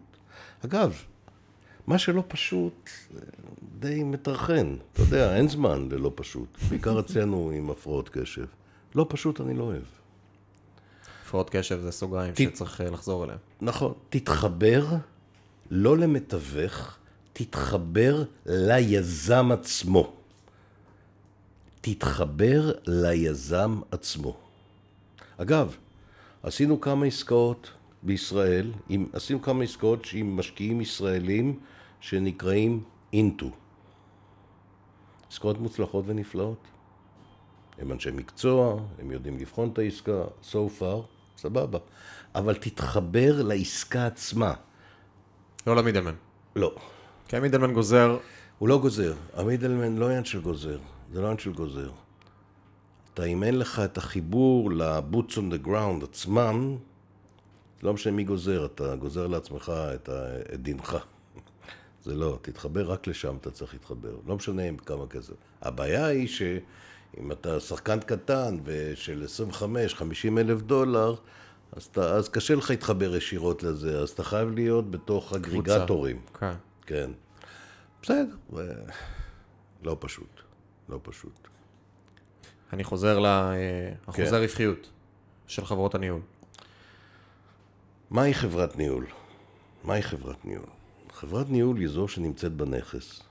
היא זו שגובה את שכר הדירה, היא עושה את ה-day to day maintenance. היא מטפלת לא רק בתקלות עכשוויות, היא מטפלת בתקלות אורגניות, גם בטיפולים וכו'. חברת הניהול עושה על פי רוב גם את הליסינג, בין באמצעות ישיר, בין אם היא רוכבת עם גוף חיצוני שהוא ברוקר. בשביל לתווך עסקאות אתה צריך שיהיה לך רישיון, אתה לא יכול... אה, כן. עכשיו, המקום עבודה שנקרא חברת ניהול הוא מקום עבודה איום ונורא. למה? תפעולי למות. לא רק תפעולי למות, בגלל שה landlord, בעל הנכס, לא משנה אם זה קרן או פרטי או whatever, בעל הנכס צורח עליך, תביא לי יותר NOI, NOI, Net Operating Income, כאילו תביא לי יותר רווחיות. ה management, בשביל, חברת הניהול, בשביל לתת לו יותר רווחיות, היא צריכה לפגוע בשירות. ברמת השירות. כן. פוגעת בשירות, הדייר, ה tenant, צורח עליה. כלומר, חברת הניהול יושבת מכבש. בתוך סנדוויץ' איום ונורא. And guess what? 40 אחוזים מעובדי חברות הניהול זה עובדים, סליחה שאני אומר את זה, שלא יכולים להשיג עבודה בשום מקום עבודה אחר. חלקם זה גם מה שנקרא עבודה מועדפת. כן. הבנת? ופה נמצאת ההזדמנות אבל גם. פה נמצאת ההזדמנות. פה נמצאת ההזדמנות. זה מעניין מה שאתה אומר, כי המשקיע... ורגע, ואני מגיע לפאנצ' ליין. חברות הניהול הן לא שקופות, לא במקרה. חברות הניהול, חלק ממודל העסקי שלהם הוא גניבה. של רוב חברות הניהול. פה מטכנאי המזגן שמגיע לתקן, במקום לתת לך חשבונית על 300 דולר, הם מבקשים חשבונית על 500 דולר, והם מנסים לקחת קיקבק, קומישן מנדו של 200 דולר לכיס, וכן הלאה וכן הלאה וכן הלאה וכן הלאה. זה ביזנס איום ונורא. בעלי הבית מודעים לזה. מודעים לזה. אבל תשמע, הדברים האלה זה ההזדמנות הגדולה. פה נמצא ההזדמנות. אם כולם היו נפלאים וטכנולוגיים ו-hands on, וכולם היו אנשי שיווק ומוצר ויודעים לבנות product, אז אה, כן. היינו נשארים פה. ואז, אתה, ואז מה שאתה אומר למעשה, תיכנס, קח את כל ה-cycle, קח גם את החברת ניהול, קח גם את הנכסים עצמם, קח את הזה, זה, זה, זה מה שאנחנו... זה אל תהיה משקיע, זה תהיה business operator בגישה מסוימת, זה תבוא תיכנס לזה כיזם, תסתכל על כל התמונה, ואם זה לא העבודה המרכזית אתה שלך, יכול... אז תהיה משקיע. תהיה משקיע בתוך לך, מישהו שלוקח את הניהול. תשקיע עם GP חזק, עם ג'נרל פרטנר חזק, תשקיע עם היזם. אל, תב... אל תשקיע עם, אתה יודע, תשקיע אצל היזם. לא אצל כל מיני, בפייסבוק, אה, מי פנוי באגריפס עבור, כל מיני כאלה. לבחור את הזה, מי שיש לו טרק רקורד, לבחור, לראות איזה מימונים אתה מקבל, מהבנק, לא אתה, אלא היזם. כן, רוב היזמים הישראלים, למשל, יש נדל"ן. לא רוצה לעשות הכללה כמובן, אבל רובם לא מקבלים למשל מימונים של הסוכנויות הגדולות האמריקאיות, כמו פאני מיי ופרדי מק, לדוגמה, ששם המימון הזול ביותר. הם לא נותנים את זה ל... לא במקרה גם אה, קיצרו את ויזת העבודה לישראלים עכשיו של שאלות ארצות הברית. אנחנו... כן, אבל יש גם טובים, יש טובים, לא מעט. וכשנכנסת לשוק האמריקאי ב-2009, אז הבאת הון עצמי לרכישה למעשה של נכסים, פלוס מימון, שאז אגב היה, אני מניח, לא היה לא מימון. פשוט, לא היה לא. לקחת מימון, כי לא היה... לא, מה שאז עשיתי, מה שאז עשיתי, התחלתי עם הון עצמי קטן שלי, ועוד הון עצמי של חברים. Friends and Family כזה. כן, ו... כן. אני חושב שאת ההון אה, עשינו יפה מאוד. אבל עשינו יפה בגלל הטיימינג. כן. טיימינג, ואני מניח גם... אה, בוא נגיד שזה היה זמן טוב להתגלח, ולהכיר את הדברים וללמוד אותם. נכון. כי- שהביא אותך כי- כי היום, לא- כשהטיימינג הוא לא בהכרח, בטוח לא כמו ב-2009, נכון, נכון. שהיום אתה כבר צריך להיות החכם יותר, לדעת איפה באדג'ים לעשות את הדברים. אבל היום יותר קל. הרבה יותר קל היום. מעניין, למה? מימון. מימון. כסף בבנקים רודף אחרינו. מעניין מאוד. רודף. פרדי מק, פאני מיי, מהסוכנויות המרכזיות, להלוואות גישור, לשיפוצים, כספים זולים. זה לא כמו כספים שמוכרים לישראלים, זה כסף זול בארצות הברית. אם אני לוקח ריבית קבועה לעשר שנים של שלוש, שש, שלוש, שבע, פיקסט אינטרסט רייט עם ארבע שנים ראשונות אינטרסט אונלי, זה מימונים זולים. מימונים זולים, ואז משתמשים בכאילו OPM קלאסי כזה של אה, לבוא לקחת את הכסף מהבנקים ולייצר שם את האפסיידים. כן, זה הדט, זה החוב. ברמת ההון, אנחנו תמיד שמים בכל עסקה בין 20, בין 15 ל-25 אחוזים מההון של העסקה. מההון, אם יש לי 100 אחוז, יש לי 30 אחוז או 40 אחוז הון עצמי, ומתוך 40 אחוז את ה-15-25? לא. עסקאות מיוצבות שהן cash flow, כן. אנחנו, אנחנו עושים שלושה, אנחנו עושים שלושה סוגים של עסקאות. סוג אחד זה עסקאות, עסקאות cash flow, שהן תזרים מזומנים. זה עסקאות שלא... multi-family בדרך כלל? תמיד דיור להשכרה, תמיד multi-family, תמיד בניינים גדולים או שכונות גדולות. כמה דירות? אנחנו לא נעשה עסקה בפחות מ-250-300 דירות. עכשיו, 30% מהעסקאות שלנו תהיינה cash flow. כלומר, הנכס מיוצב לחלוטין, עבר שיפוץ, מאוכלס, תפוסה של, זה נקרא 90 over 90. אה, תפוסה של לפחות 90 אחוזים, במשך לפחות 90 ימים אחרונים. בסדר? זה סוג אחד של עסקאות. 30 אחוזים. 50 אחוזים מהעסקאות, שזה מה שנקרא light, ה-30% מייצר לך למעשה איזושהי יציבות תזרימית בתוך הפעילות. כן, cash flow steady. נכון. שם ההשבחה שאנחנו עושים היא רק באמצעים טכנולוגיים. אוקיי. 50% מהעסקאות שאנחנו עושים זה מה שנקרא light value add. זה אומר שאנחנו נרכוש נכס ונוציא על שיפוצים עד 15% מגובה העסקה. אם רכשנו נכס ב-10 מיליון דולר, השיפוצים יהיו עד מיליון וחצי דולר. בסדר? Mm-hmm. והשבחה דיג... אה, דיגיטלית. כלומר, שיפוצים ואחר כך השבחה דיגיטלית כשזה מיוצב. בשוליים אנחנו עושים עסקאות שהן heavy value add, שזה ממש, אתה יודע, אם אנחנו... דברים נורא יוניקים, הריסות, כינוסים. הפיכה, כן, הפיכות של בנייני משרדים לבנייני מגורים, הפיכות של שני נכסים לנכס אחד, אה, עסקאות מקונצי נכסים, מבתי משפט, לא- כן, כן, זכויות בנייה, השבחות כבדות. מה זה השבחה כבדה? זה אומר שנרכוש נכס בעשרה מיליון דולר, וההשבחה תעלה שישה, שבעה מיליון דולר. כמובן שהתשואה שאנחנו מייצרים, over the years היא steady, לכל אחד מהסקטורים האלה, מהשלוש, מהשלושה כן. סוגי עסקות, אנחנו עושים כמובן תשואה אחרת. flow עושים תשואה נמוכה יותר, מה-heavy value וכולי וכולי וכולי. ואז זה מייצר לך למעשה את הממוצע הכללי, שהוא איזה מין risk management כזה, 17 וחצי אחוזים. על ההון העצמי.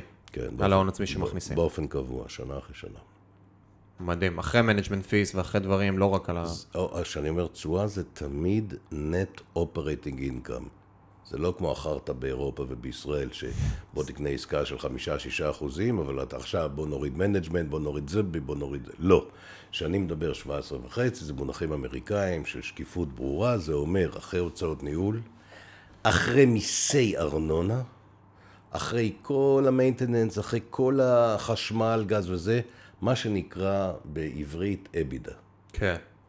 אה, בעברית אבידה זה יפה. כן. אה, אבל ה-17 וחצי מתחלקת, זה לא מתחלקת בין משקיעי ההון וכולי, כן? ברור, ברור, ברור. כן, לא, כן. כן.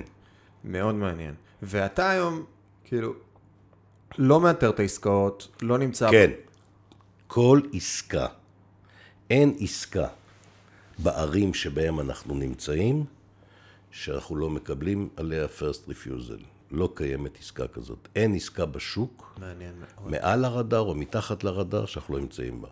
גם אם בית המשפט עכשיו עשה כינוס נכסים, ואז הוא פונה לשתיים שלוש חברות, אנחנו תמיד נהיה אחת מהשתיים שלוש חברות שיפנו אליה. בגלל הטראק רקורד כבר. בגלל הטרק רגע, בגלל שאנחנו סוגרים קשרים, בגלל- אנשים, קבלת ובגלל- החלטות, או יכולת להביא הון. בעיקר בגלל האמינות. ופה אני הולך להגיד משפט קשה, אבל ראוי לציין אותו.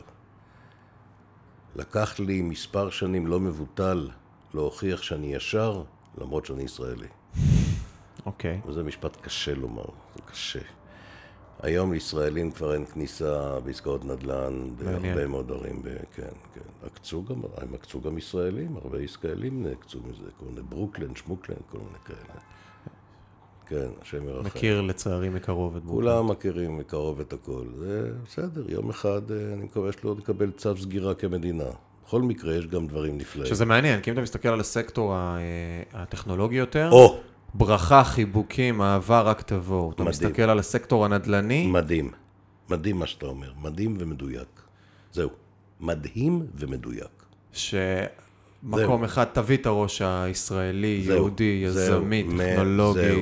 תהיה ה-R&D שלי, אבל... ולכן, אצלנו, בגלל סיסקוורט, בגלל הפלטפורמה אז אתה בא הטכנולוגית, כיזם טכנולוגי גם. לא. שהיא שלנו, הבנקים מתים עלינו. זה מעניין מאוד. לא זאת שהם בלבד הם מתים. אנחנו, תקשיב, כמה זה אסטרטגי. אנחנו מרצים, אני אתן לך דוגמה, מרתק, זה מרתק מה שאתה אומר. אנחנו מרצים לסיטי בנק, אנחנו מרצים... זה היה מתוכנן? למורגן. לא, הלוואי וזה היה מתוכנן. זה מהלך גאוני, כאילו אני אומר, רגע, היום זה גאוני, אבל אנחנו התחלנו בקושי של חבורה של אימבצילים. כן, זה, אמרתי לך מקודם, מה שקרה, אנחנו ראינו את C squared כישות אוטונומית של SaaS. כן. כל דכפין ייתי, יבוא וייקח, ייתן כסף קצת וזה, ויאללה, תשתמש. אגב, לא, כאילו, סגרנו את הנושא הזה, אבל אני שואל רגע בכן ולא, אתה לא רואה לזה פוטנציאל כ-SaaS? אני רואה, אני לא מעוניין בזה כ-SaaS. מעוניין. אני לא מעוניין. שותפיי, כן. אבל יש לנו ויכוחים פנימיים בקטע הזה, אבל בוא נגיד לך משהו.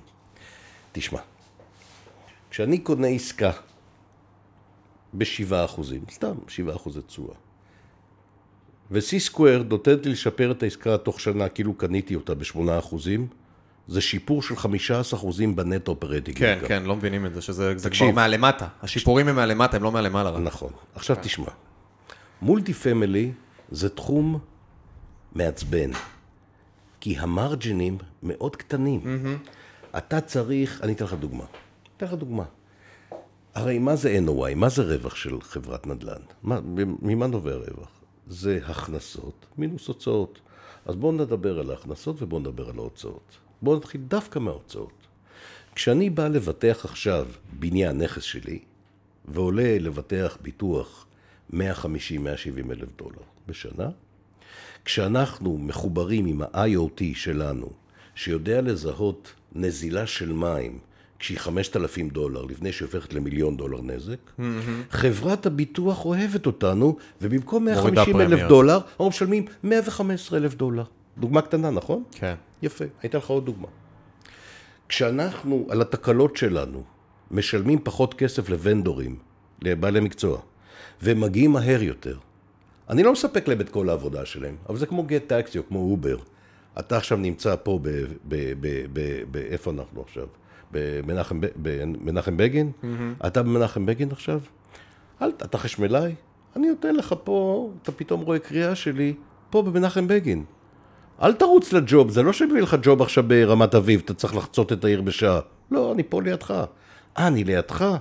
אז אתה יכול להיכנס ולהגיד, אני מעיף 100 דולר, מסתכל לך 100 דולר, בוא אז אתה אומר, גם הבעלי המקצוע שלכם לא קבועים? זה מין סוג של marketplace? ש... ברור, marketplace. כן, אבל... אבל אז איך אתה חודר לשוק? כי אתה קטן.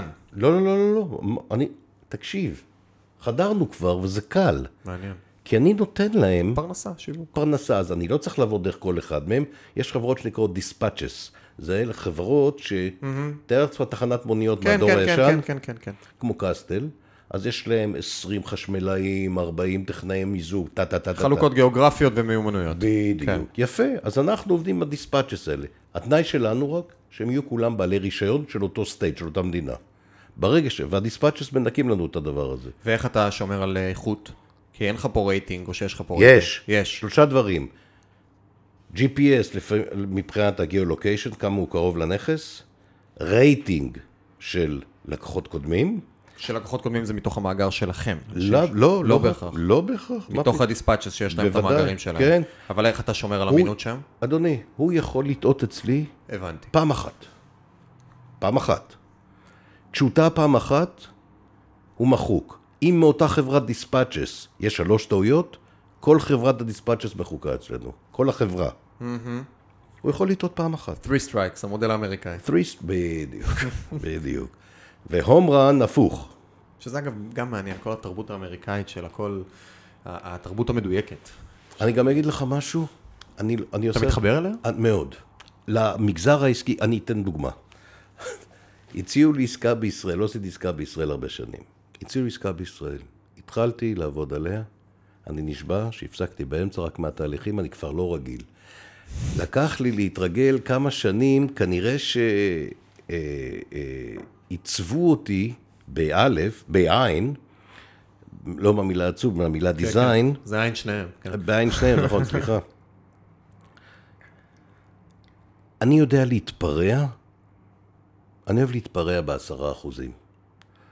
כשזה 90 אחוז פרוע זה כאוס. כן. זה כבר עושה לי אי נחת, זה עושה... 100% זה חוסר פריאות זה משעמם, 90-10 זה עובד, תמיד נכון. נכון, נכון. זה נעים לי, אני יודע להיות הפרוע, האגרסיבי, המהיר. כן, אני לא, אבל בתוך מסגרת שהיא נתונה. והתרבות הישראלית, אתה אומר, ב- לא, התרבות הישראלית היא נפלאה. אתה אמרת מקודם, נתת משפט שאני לא יודע איך אתה יודע אותו, אבל כל הכבוד לך, אני יודע להבדיל בהם כבר ב- בשדות התעופה וכו'. החבר'ה הישראלים שנוסעים לקליפורניה, לסיליקון וואלי, מדהימים. לדאבוני, בסדר, בוא נסתכל על הטובים, למה צריך אה, לדאבוני? מה גרם לך לעזוב את עולם הפרסום? אה, מיציתי, מיצית. כן. האמת שמיציתי כבר שנתיים, שלוש קודם. באיזה גיל עזבת? 20 שנה היית, נכון? משהו לא, יותר? לא, מה פתאום, פחות. איזה עשרים שנה בראש שלך? גולד... 13. ב-92 הקמת. מה פתאום? לא? מה פתאום?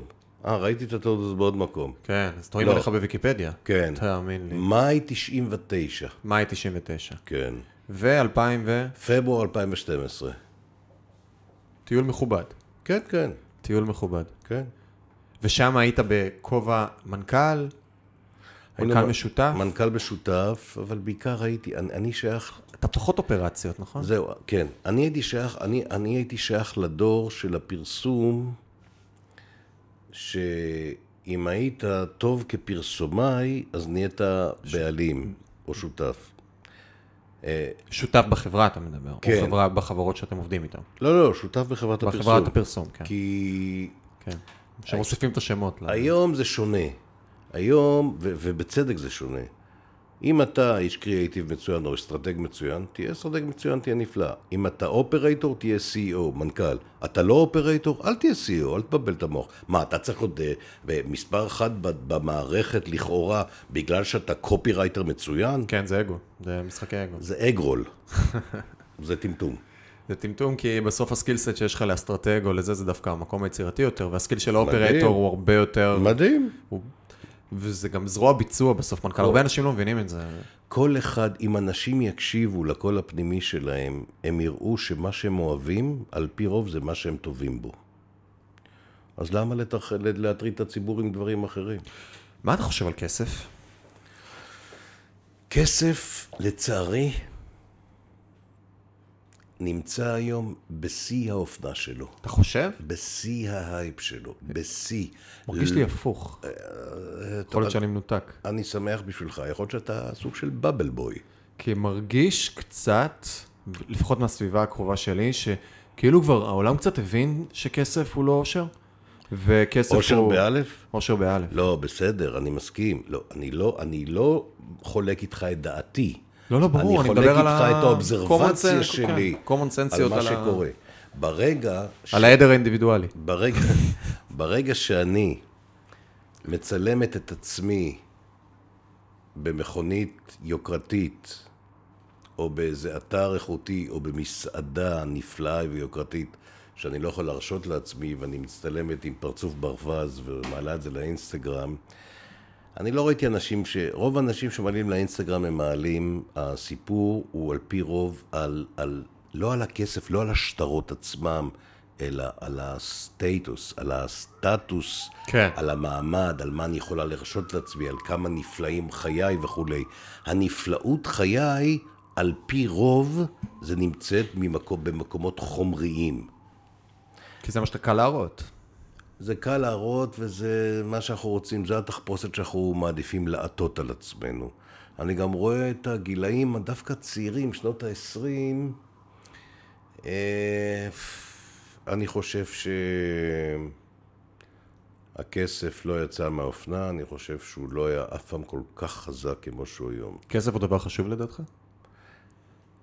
אם אני רואה את עצמי אחורה, לאחור, אוקיי.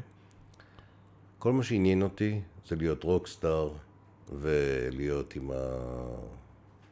הבחורות הנאות ולשמוע מוזיקה המון.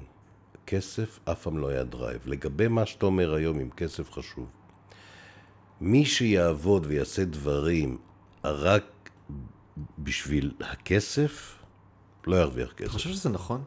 אני חושב, אני אגיד לך. אני, בסוף לייצר כסף זה skill הרי. אני לא צריך לאהוב משהו כדי שיהיה לי skill. אפ.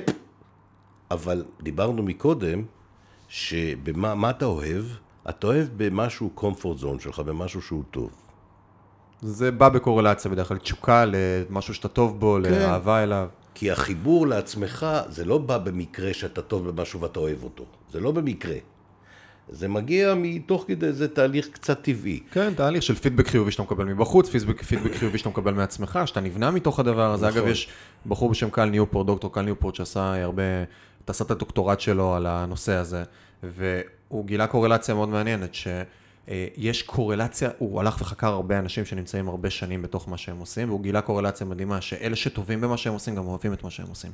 הוא, הוא ראה את זה, כן? שאנשים הרבה פעמים מדהים. חושבים, אנשים הרבה פעמים חושבים הפוך, שאני קודם אוהב, ואז אני משקיע ונהיה טוב. אבל יש משהו בזה שאני נהיה טוב, ואני משקיע בתוך הדבר הזה, משהו שגורם לי לאהוב את זה, כי מה שאמרת מקודם. אני אוהב, אני אוהב את מה שאתה אומר. נבנה לי הסטטוס, כי אם אני טוב במשהו, אם אני. הפרסומאי או הקופירייטר הטוב, אני מקבל פידבקים מסוימים. השכר שלי עולה. הסביבה, ואני למול עצמי. הסלף אפישנסי שלי. נבנה בתוך הדבר הזה. לחלוטין. אז הרבה פעמים מדברים איתי חבר'ה צעירים יותר של, אוקיי, מה אני עושה עם החיים שלי? כאילו, אני לא יודע במה אני טוב, לא יודע מה אני אוהב. אני אומר לו, קודם כל תתחיל לעשות. אני מסכים, מאה אחוז. כל מה שאמרת מדויק, מדויק, מדויק, מדויק. קודם כל אנחנו... ב... בוא נעשה סדר רגע. קודם כל, just do it. אנחנו נמצאים בתקופה של עשייה. אם אתה מלהג את עצמך לדעת ולא עושה, על הפנים. אם אתה יושב שם עם האקוסטית ועם הג'וינט כל היום בתוך המאורה בפלורנטין, לא יקרה לך שום דבר. אתה תחלום בלילה ותהיה עצוב ביום. אנחנו נמצאים בתקופה היום... משפט כואב מה שאמרת. אנחנו נמצאים בתקופה, אבל לא, אבל, אבל, listen, זה, זה זהו, חופש, נהיית אמריקאי לגמרי. זה חופש הבחירה. זה חופש הבחירה. שזאת עוד שאלה, אם יש חופש בחירה. זה, כן, זה כן? חופש, כן. אנחנו יהודים פה. היהודים אומרים, מתוך שלא לשמה נהיה לשמה. כלומר, אתה לא צריך לאהוב את התורה. תלמד תורה, כשמדברים ללמוד תורה, הכוונה תלמד גמרא, ברור, תחדד ברור, את המוח. ברור. תלמד תורה, תתקדם, תתמיד, פתאום השכל יבוא, הברכה תבוא, התשואות יגיעו וכולי. לא מבחינה רוחנית, מבחינה עניינית. כן, כן, מעשית, אנחנו חיים בעולם שהוא גשמי. נכון, נכון, נכון. זה בהקשר הזה של המשפט שאמרת. אבל אם אני לוקח את זה עוד רגע, הרזולוציה, ואני עכשיו בן 24 או 5, ואין לי מושג ירוק מה אני עושה עם החיים שלי. אה, דיברנו על חופש הבחירה. אז אני רוצה, אה, אני רוצה לקטוע אותך. לא, זה בהקשר הזה. לכולנו יש חופש בחירה, ואני אגיד לך עוד משהו, יקירי. פעם בשעה אנחנו יכולים לבחור. כל דקה אנחנו יכולים לבחור. אנחנו בוחרים. אם אתה זוג, רוצה עכשיו, וסליחה שאני אומר את זה, רוצה עכשיו להוציא את מיטב כספו על הפקת חתונה שתצטלם לאינסטגרם נפלא. בתקווה שהצ'קים מהמתנות יכסו חלק או את הכל. אחר כך ייסעו לאיזה נופשון ארוך, ואחר כך יגרדו שקל מפה ושקל משם על מנת לקנות דירה שהיא overpriced בישראל. בגיל 30 הם כבר נמצאים עם משכנתה ל-25 שנים שמחויבים לה. כל חודש. ככל שאתה לוקח על עצמך יותר חובות שהם לא מתחום יצירת הפרנסה והכסף, כך אתה גוזר על עצמך חיים מסוג מסוים. נכון. עכשיו זה בסדר, אבל תסתכל במראה ותגיד לעצמך שזה מה שאתה בוחר. רוב האנשים לא עושים את זה במודע. אדוני, חוסר מודעות של נשים זה בעיה שלהם. זאת שאלה. אתה, מי שמרוויח מהמסלול הזה, זה רק הבנקים למשכנתאות. זה ברור. מה החלום של כולם? מה החלום של גופים גדולים? החלום, יאללה, תתחתן, תביא, שזה נפלא להתחתן. תביא ילדים, זה גם נפלא, אבל אני קניתי, אנחנו קנינו את הדירה הראשונה כשהייתי בן 40, מהמם. אבל בסביון. אגב, למה קנית? כי אני מניח שאני בן ניצולי שואה. לבוגרי שואה, כן. אה, ורציתי שתהיה לי את הפינה, נחלה, ווטאבר, כן. אז... כן פה רציו כלכלי. זה... ברכישה אין אף פעם רציו כלכלי. בוודאי ובוודאי לא ב... תלוי באיזה תקופות. אבל אני חושב שגם הגעת לשלב בחיים שלך שכבר, אה, ברוך השם, היית מבוסס מספיק כדי לקבל החלטה שזה... כן. יש לך כסף שרץ בהשקעות, יש לך תהליכים שיצרת והנעת, וזה כבר אוקיי, כאילו... לא מספיק- כל דבר צריך למקסם גם בחיים. והייתי גם במקום שיכלתי להרים טלפון לבנקאי שלי ולהגיד לו, תביא לי בבקשה צ'ק של כמה מיליוני שקלים, וזה המשכנתה שלי, ועל התנאים נדבר אחרי שאני אסגור את העסקה. כן. בסדר, זה דבר שאתה מרוויח, זה, זה פזם. אובליגו אה, רגשי אישי, כן, מערכות יחסים. כן. וגם, אתה יודע, אתה מרוויח את השם שלך, אתה לוקח, מממן עסקאות, אתה לא חייב לאף אחד כסף, אתה... הכל בסדר. אתה יודע, אם אתה אזרח מהשורה, אתה אזרח מהשורה, זה בסדר. שזה מאוד מאוד לא טריוויאלי להצליח לעשות לאורך זמן. אני אגיד לך משהו. זה עניין של כמה... כשאני, אני, אני, אתה יודע, כשאני עולה על יצואי בלילה, אני ישן כאילו אני תינוק עם מוצץ בפה. כן? חבל לך על הזמן. אני נרדם כמו בולץ. תמיד זה היה? אני חושב שזה קצת הוויה של בן אדם, אתה יודע? זה לא בהכרח סטטוס בחיים. אני פעיל, אני, לא מבחינה זאת, מהבחינה זה מטאפורה ל... אני הולך לישון עם... כאילו, שביעות רצון I עליי. don't, לא, I don't owe no fucking כן, כן, body. כן, כן, כן. כן, קבלת החלטות. אגב, אני יכול לשאול שאלה קצת חצופה? אתה בן 56 היום, נכון? אה, יש מחשבות על מוות?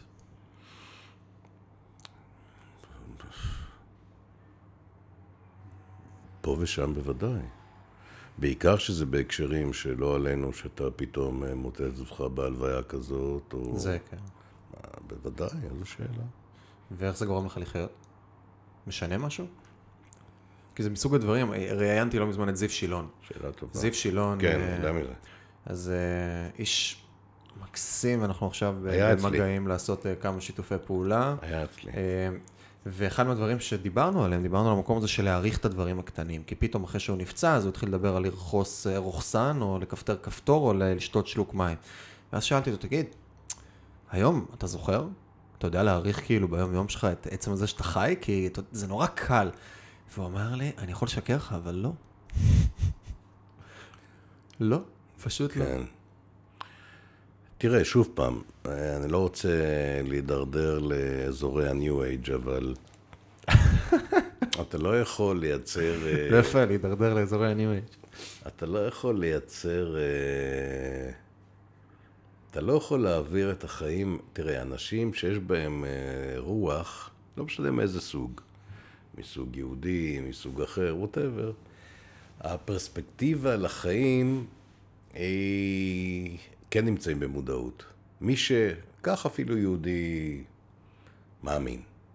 הוא מתפלל לפחות פעם אחת ביום. אם הוא קורא את הטקסט שהוא מתפלל ולא שר אותו כתוכי, כתוב שם, אתה, אתה, כל בוקר, אתה מודה על זה ועל זה ועל זה ועל זה ועל זה ועל זה. ברגע שאתה מודה כל יום על כמה משהו... כוונה אבל יש לזה, זאת השאלה. בסדר, אני לא, אין להם מד כוונות, אבל אתה יודע מה, אני אחזור למה שאמרת מקודם. אם אתה עושה את זה כל הזמן, משהו חודר. משהו חודר. אם היית יכול לתת לעצמך עצה אה, כשהיית בן 20, עכשיו לפגוש את עצמך בגיל 20, מה היית אומר?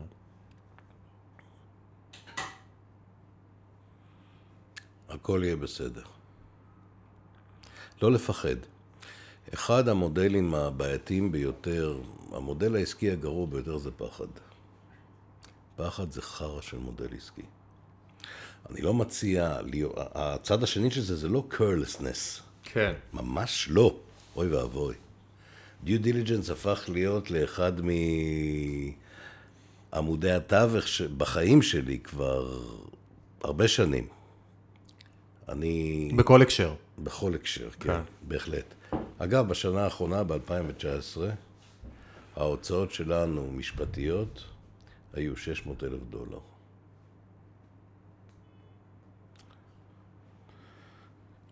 פה זה קורפורט, ופה זה עורכי הדין של העסקאות, ופה זה אה, אה, אה, טקס, ופה זה זבי.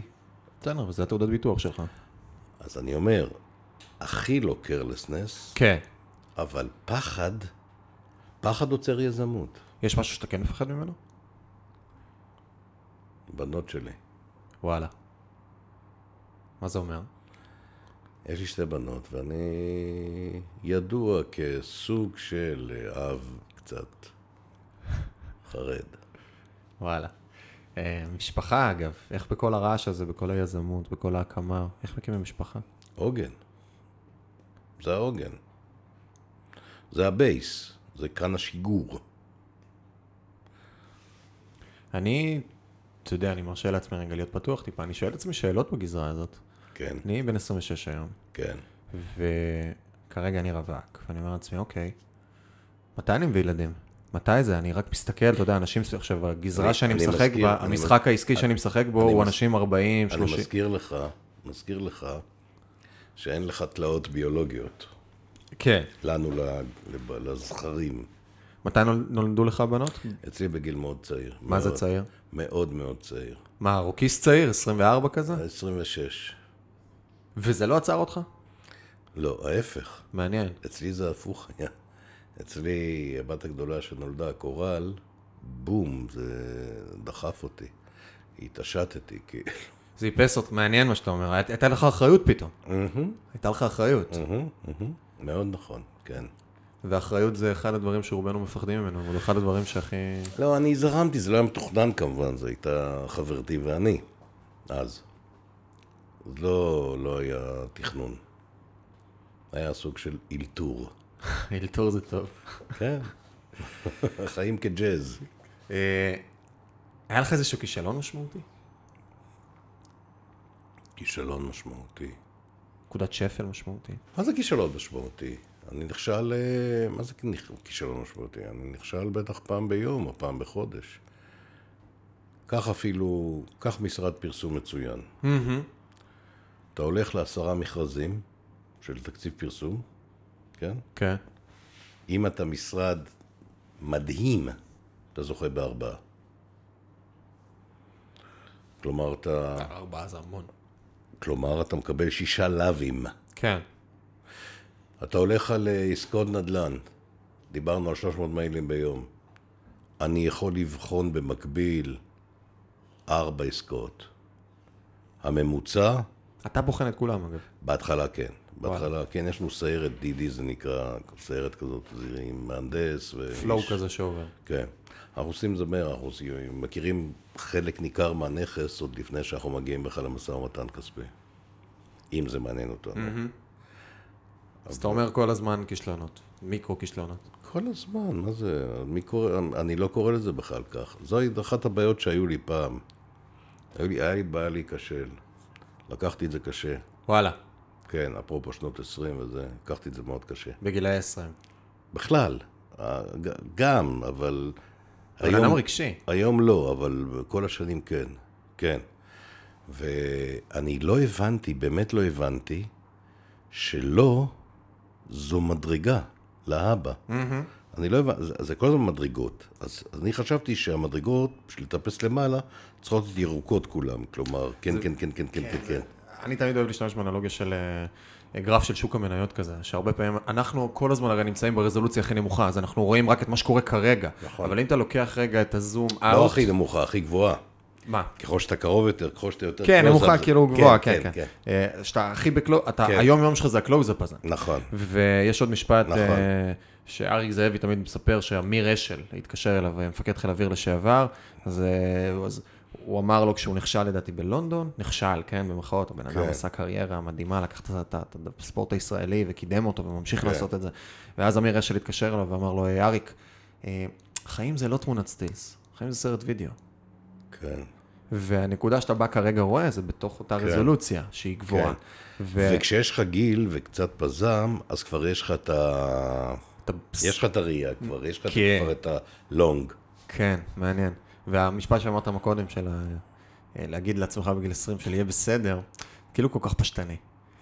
אבל המשמעות של זה, על לחיות במין סוג של הוויה ותודעה של יהיה בסדר, באמת יהיה בסדר. תן לדברים את הזמן, אגב, תהיה זו- במסוגלות זו גם- להבין את זה. זו גם אמונה. חד משמעית. זו גם אמונה. אמונה בעצמך, ברור לחלוטין. אמונה בכלל, ב... זה אמונה גם במו- במובן הרחב יותר של המילה אמונה. לא במקרה פלטת את המילה הוויה. אבל אם אתה מבין שהכל הוא בזרימה חיובית, אז אתה זורם עליות ואתה מבין שהירידה זה לצורך עלייה. אפרופו, אתה אומר, אה, אריק זאבי. אריק זאבי, וואו, אני לא מכיר אותו, אבל וואו, אני אוהב אותו בלי להכיר אותו. כן, יש בו את המשהו הזה. כן, כולנו, אבל uh, אני, אני... היא choked בגמר ההוא, אז או שזה היה חצי גמר. יש את השיר הזה, אתה מכיר את השיר של M&M? איזה מהם? אה, אה, lose yourself. כן. כן, His palms are heavy. כן, And he's weak. כן, כן. אז זה...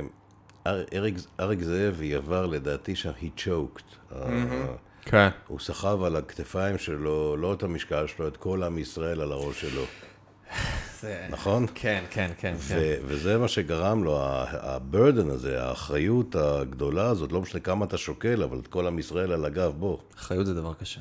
כן. אחריות זה דבר אבל זה. השיר, זה בדיוק השיר הזה, זה נכון מה שאתה אומר. איפה אתה עוד חמש שנים? אתה משחק את המשחק הזה בכלל של איפה אני מתישהו? יעדים, מטרות? לא, לא. אין לך יעדים ומטרות? לא. לחברה שלך יש יעדים ומטרות? כן, משנה לשנה, אבל לא, לא. אני, אני אגיד לך משהו לגבי יעדים ומטרות, שאם כבר אתה מעלה את זה, אני אגיד לך איפה יש לי בעיה עם המושג הזה.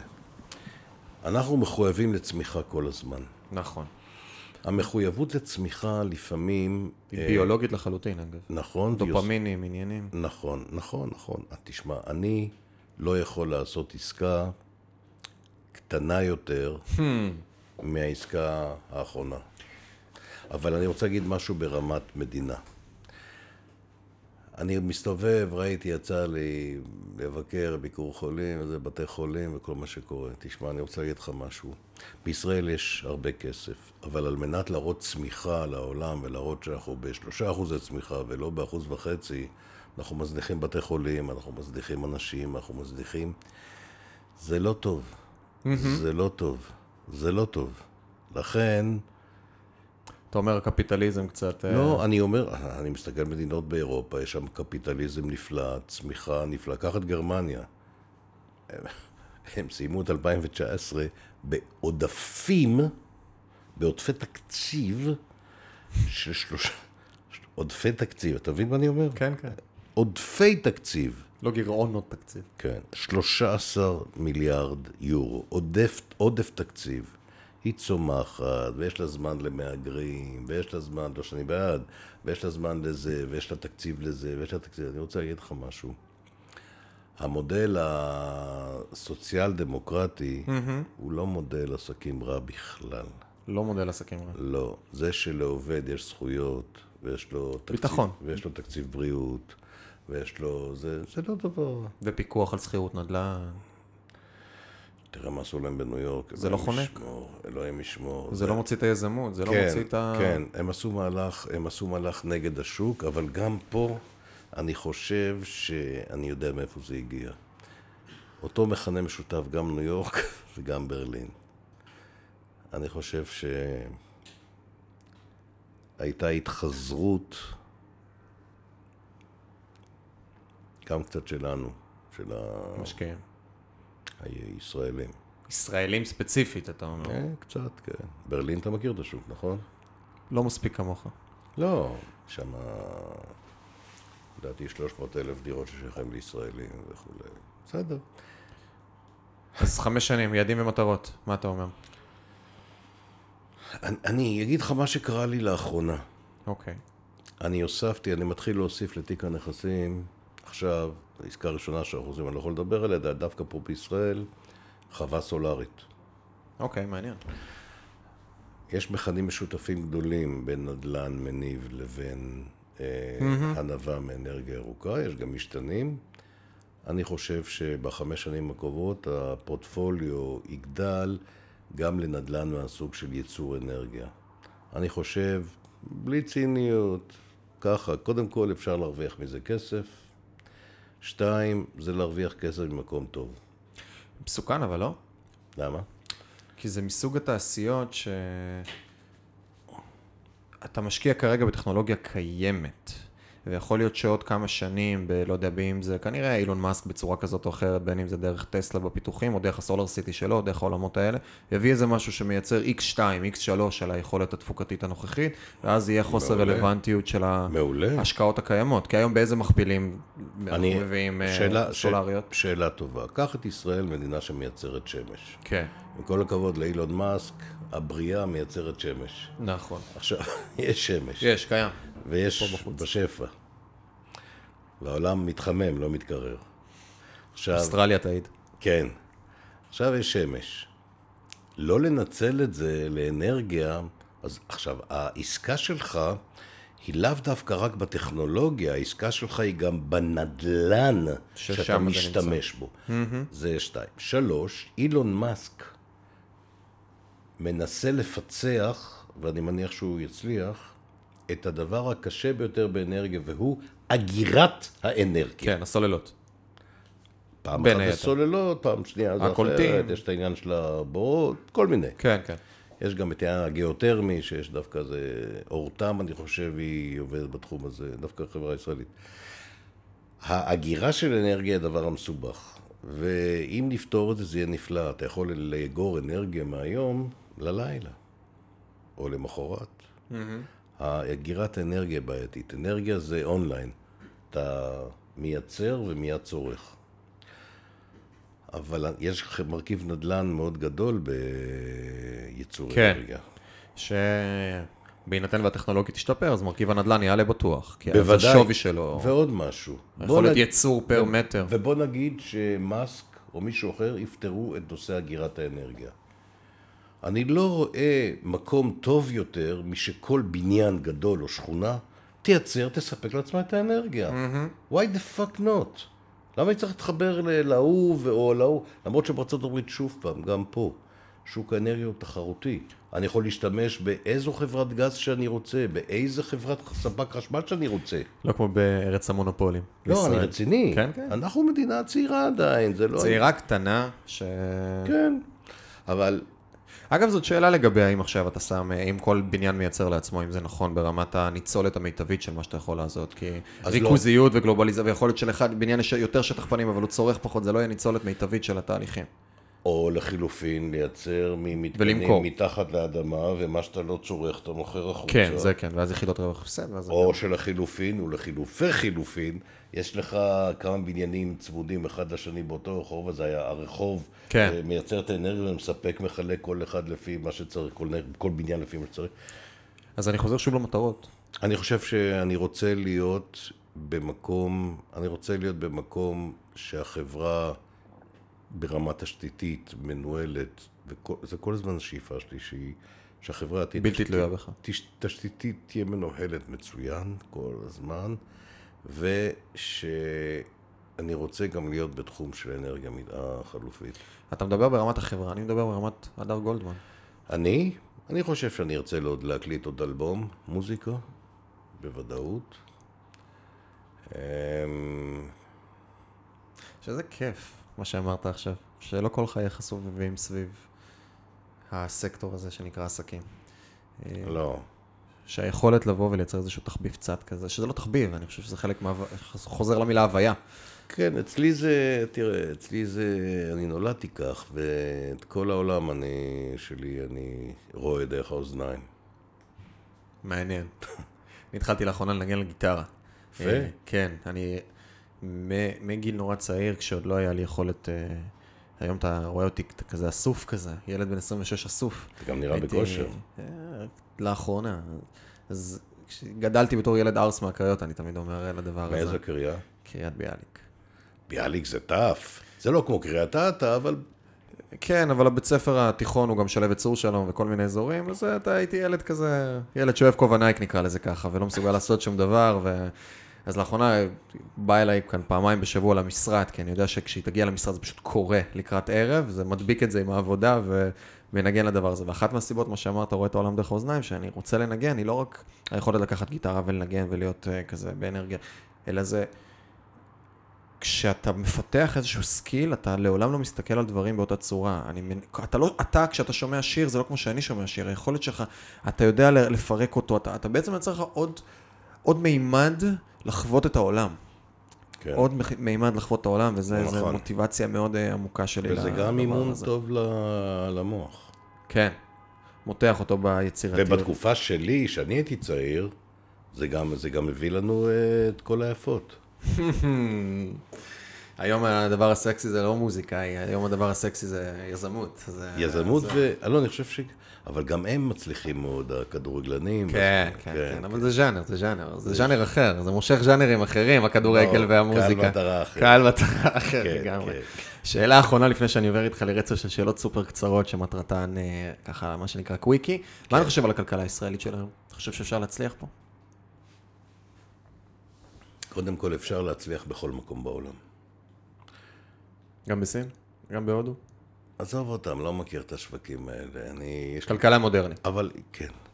ישראל היא מקום מודרני עם כלכלה מודרנית, ואני חושב שמה שיקבע אם אתה תעשה או לא תעשה זה רמת האנרגיה שלך. רוב האנשים רדומים.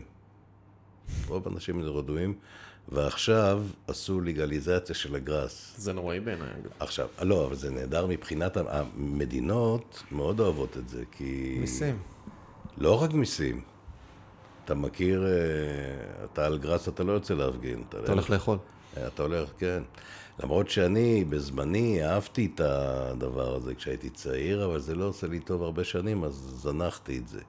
אני מקנא באלה שזה עושים להם טוב, אבל אני חושב שצריך להשתמש בזה במינון, כי זה יכול לשחוק אנרגיה. חד זה משמעית. יכול לאכול אנרגיה, אחי. זה גם, אני, היה לי ניסיון בגיל 16, ומאז, אני גם בן אדם קיצוני, אני אובססיבי, אני לוקח כן. דברים לקצה. כן. ואני יודע שאם אני עכשיו אה, אקח את זה ואכניס את זה לחיים שלי, אז זה יהיה במקום שזה, זה פשוט יכתיב לי את הקצב בצורה מסוימת, זה ישלוט בי טיפה, זה יגרום לי לקבל החלטה לאן אני רוצה ללכת היום בערב, זה יגרום לי, רגע, זה מקום שאני יכול לעשן בו או לא לעשן, זה ימשוך אותי למקומות של פחות פרואקטיביות, ובסוף יש, אה, זה... תראה, אם היית יכול להגיד לעצמך, אצלי זה כמו כוס יין. כן. אני בא הביתה בערב, מול בלילה. סיימתי יום עבודה, אפילו מול איזה בינג', אתה יודע, כן. של איזה סדרה בנטפליקס. אתה עושה זה, זה, בסדר, אבל אם אתה לא שמה, זה, זה, זה, עזוב, זה יעיק לך לאנרגיה. ולשאלתך, מה ואיך ניתן להצליח, ניתן להצליח בכל מקום, בכל רגע נתון. הדבר המרכזי הוא אנרגיה. אנרגיה. בכלל, אנחנו חיים בתקופה ש... שאנרגיה זו, זה, זה, זה, זה המשאב שאין לנו. לגמרי. אה, אני הולך לשאול אותך שאלות קצרות, קוויקי, תשובות מהירות, או ככה, כמו שאלון יאיר לפיד כזה, אה, מה ישראלי בעיניך? באנרגיה הזאת, ריצה מהירה. אפרופו, אפרופו ג'וינט שלא. אה, אפרופו ג'וינט, כן. כן. שזה גם, אגב, עוד במילה, פוליטיקה מעניין אותך? ירד לי. ירד לך. ירד לי כי אני חושב שמי שעוסק בזה, ולא משנה מאיזה צד של המפה וזה, קשה להשפיע שם, באמת. אני, לא בגלל זה, בגלל לא? שאני חושב ש-it attracts, זה מושך סרט, זה מושך סוג אנשים מסוים היום, ולא, זה לא כולם הייתי רוצה להיות חבר שלהם. מעניין זה. הפרעת אישיות נרקסיסטית על המקסימום. שהיא קיימת אצלך קצת? קצת, קצת זה טוב. קצת, לא, לא מיליון, קצת. מעניין. אני, אני... אתמול נולדתי בערך, כן? אה, יש לי עוד טראק רקורד לבנות ודברים לעשות בסיבוב הזה, אה, אבל זה, זאת גזרה שאני כאילו מצד, אמביוולנטי לגביה. מצד אחד כן בא לי, כי זה כאילו הולך, תלך ל- ל- למקום שכאילו משפיעים בו. אם אתה... אבל מצד שני, הסקטור לך- העסקי, הרבה פעמים אתה יכול להשפיע יותר מאשר דרך... אה, ללכת ולהיות אותו, אותה ממשלה שהרבה פעמים היא, היא מוגבלת בגלל האופן שבו בנויה הפוליטיקה שלנו, והמפלגות שמחזיקות בביצים את הממשלה, וכאילו קבלת החלטות שלך, ורק סיימת הקדנציה, אז הולכים ומשנים לך את הכל. על הפרצוף. אז היכולת לבוא ולייצר באמת השפעה, וזה, אה, דיברת מקודם גם על החשב, ואז, אה, אה, עם זליכה יש פודקאסט דווקא מעניין עם יאיר לפיד שהם עשו, אה, ממש ממש מעניין, צילמו שעתיים, אז בדיוק יש את המחלוקת גם בין כלכלנים, האם שר, האם שר אוצר וממשלה בכלל משפיעים על הכלכלה? טוב, זה... באוצר, במקרה, במקרה המאוד ספציפי של אוצר, בוודאי שלא, כי האוצר זה... ודאי שלא, זה יפה. כן. איפה שכל הכסף, אה, ומקבלים החלטות על התקציבים, שם לא משפיעים. לא, ההחלטות על התקציב כן, אבל נערי האוצר, so called, הם שולטים ביד רמה, ואני הולך להגיד משפט אכזרי, וטוב שכך. נערי האוצר, אני סומך עליהם שיהיו עם היד על הברז ועל הקופה, הרבה יותר מגחמה פופוליסטית של שר אוצר כזה או אחר, מבלי להיכנס לשמות. מעניין. יאללה, קוויקי, דבר. שאלות קצרות. דבר. אדם שהשפיע עליך. אדום. אני צוחק. אדם שהשפיע עליך. דיוויד בואי. דיוויד בואי, איזה יופי של תשובה. אה, אם היית יכול לפגוש את עצמך בגיל 18, מה היית אומר לעצמך? כבר שאלתי אותך את הגרסה השנייה של הדבר הזאת יצא, יהיה בסדר. יהיה בסדר, כן, ממשיכים עם זה. כן. איפה אתה עוד חמש שנים במילה? רגוע. רגוע. אה, אם היית יכול לשים שלט על איילון למשך חודש, מה היה כתוב עליו? בחינם אין כסף, ככה נתנו לך על הפאדי. יכול להיות שהיית מעביר את זה למר זרמון, שיעשה עם זה משהו, אבל... אה, שאלה יפה. אני עדיין תקוע בשאלה שאלה יפה. שלט על איילון ל... חודש. לחודש? זה הולך להישמע קיץ', בסדר? בסוף כל הקופירייטינג שמסתכם למשפט אחד. לא, זה הולך להיות עוד יותר קיץ' מזה. הייתי אומר, תאהבו קצת יותר. וזו תשובה של איש פרסום. יכול להיות, יכול להיות. קצת ניו אייג'. זה שילוב של הניו אייג'. יכול להיות, יכול להיות. אה, תאהבו קצת יותר, אבל יפה. אה, מה היה כתוב על הקבר שלך? שעוד שנים ארוכות.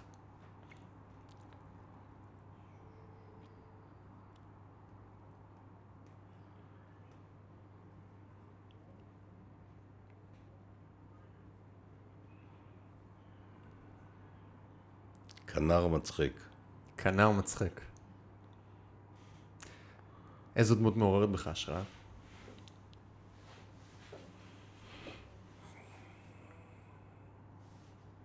אני חושב שזו אותה שאלה כמו מקודם. דויד בואי? כן. אז אני אשאל עוד שאלה דומה לזה. אם היית יכול לאכול ארוחת ערב עם אדם אחד חי או מת, עם מי זה היה?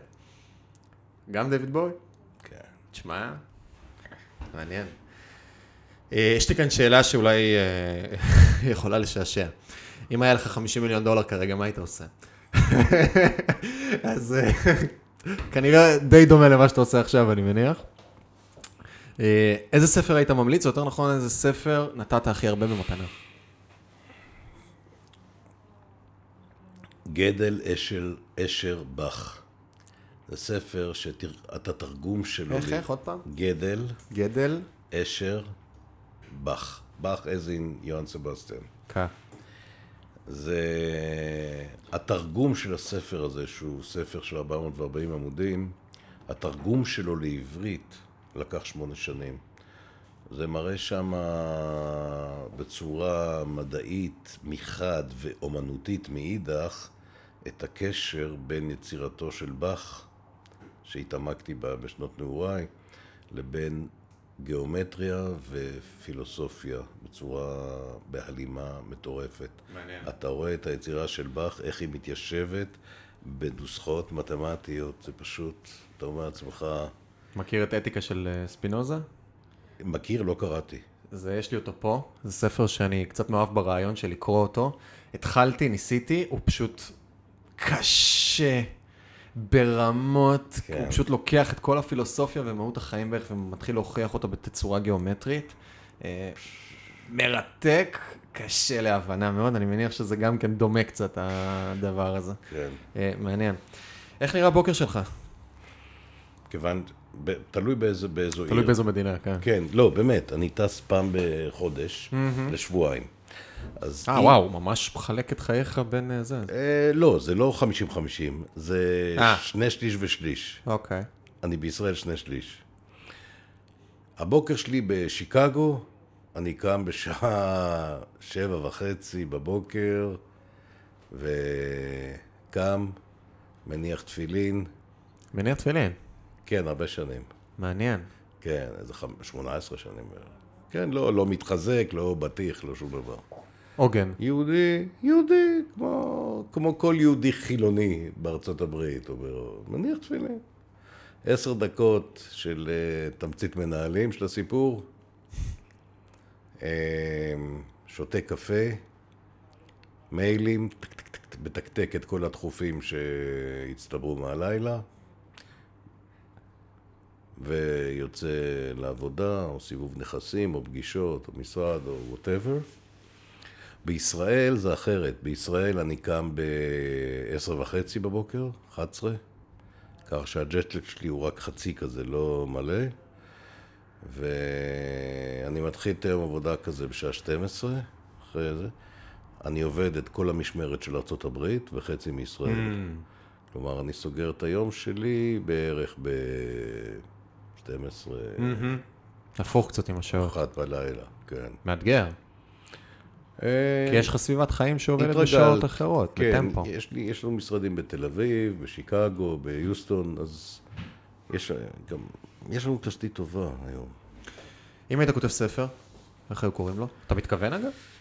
איזו אוטוביוגרפיה כזאת? לא חשבתי על זה, זאת פעם, לא חשבתי על זה. זה לגאסי כזה, זה כמו אלבום, זה נצחיות מסוימת. תראה, יש לי, יש לי הרבה stories to tell, ברור. אה, אבל אני מחכה ש... אני מחכה שתהיה התיישנות כבר על כמה מהדברים. הבנתי אותך. יש איזה משפט שאומר, אין דבר עצוב יותר מסיפור שלא סופר. כן, אה, ו- כן, כן. תשמע, ב nineties, אתה יודע, אם, היה- אני, אם היה אז גוגל, איזה מין חיים היה לנו? מה הכל? הכל מתועד היום. אבל אז כן, לא עשינו מה שרצינו, לא היה גוגל, לא היה כלום, לא היה net, שום דבר. מעניין. אם היית במקומי עכשיו, מה היית שואל את עצמך שלא שאלתי?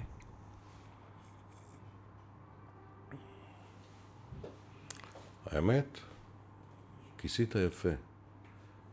זה עניין של יום, של מצב רוח, אפשר לעשות אה, שיחה בעוד, אה, בעוד אה, יומיים בלילה, או שתהיה שונה, כל פעם זה לא... לגמרי. כן, איך היה לך? סבבה, כן, בסדר? כן. אני... אני אוהב, אני, יש בי משהו, אני אוהב, אני מאוד מאוד מאוד אוהב אנשים צעירים שהם עשיינים. זה עושה לי טוב, ממש עושה לי טוב. זה באמת עושה לי טוב. אה, אז אני יכול רק ככה לטוף ולסכם ולהגיד לך תודה רבה. חן חן לך. אה, אני חושב שזכינו פה ל- לשני דברים. אחד, נכנסנו לעובי הקורה קצת בעולמות הנדל"ן והריל אסטייט וקצת להבין את הדברים שזה מאוד לא מובן מאליו, ושתיים, גם to pick your brain בהקשרים ברגע של אה, הדרך היזמית, האופן שבו עברת, האופן שבו אתה חושב ומסתכל על דברים, וממקום, שוב, של עשייה ויצירה ותוצאות בשטח, ולא ממקום של קראתי בספר או ראיתי, הייתי באיזה סדנת העצמה אישית ואני מספר, וזו זכות גדולה, ואני ממש ממש מאוד מודה לך על... אה, לך. עצם היותך ועל זה שבאת לכאן, והקדשת מהזמן הבאמת באמת באמת יקר שלך, על מנת טיפונת להשאיר אה, עוד אנשים בעוד מקומות. אה, אז זהו חברים, זה היה פודקאסט עם הדר גולדמן, זכות גדולה, שיעורים שלא למדתי בבית ספר, אם אתם מאזינים לנו באפל או בספוטיפיי או בסאונד קלאוד, אז אתם יכולים לעשות subscribe ולהירשם כדי לקבל את כל הדברים. אה, ואם אתם רואים אותנו ביוטיוב, אז אתם יכולים לעשות גם כן subscribe ולראות פרקים נוספים שקיימים. הדר, אני ממש ממש מודה לך. תודה רבה לך.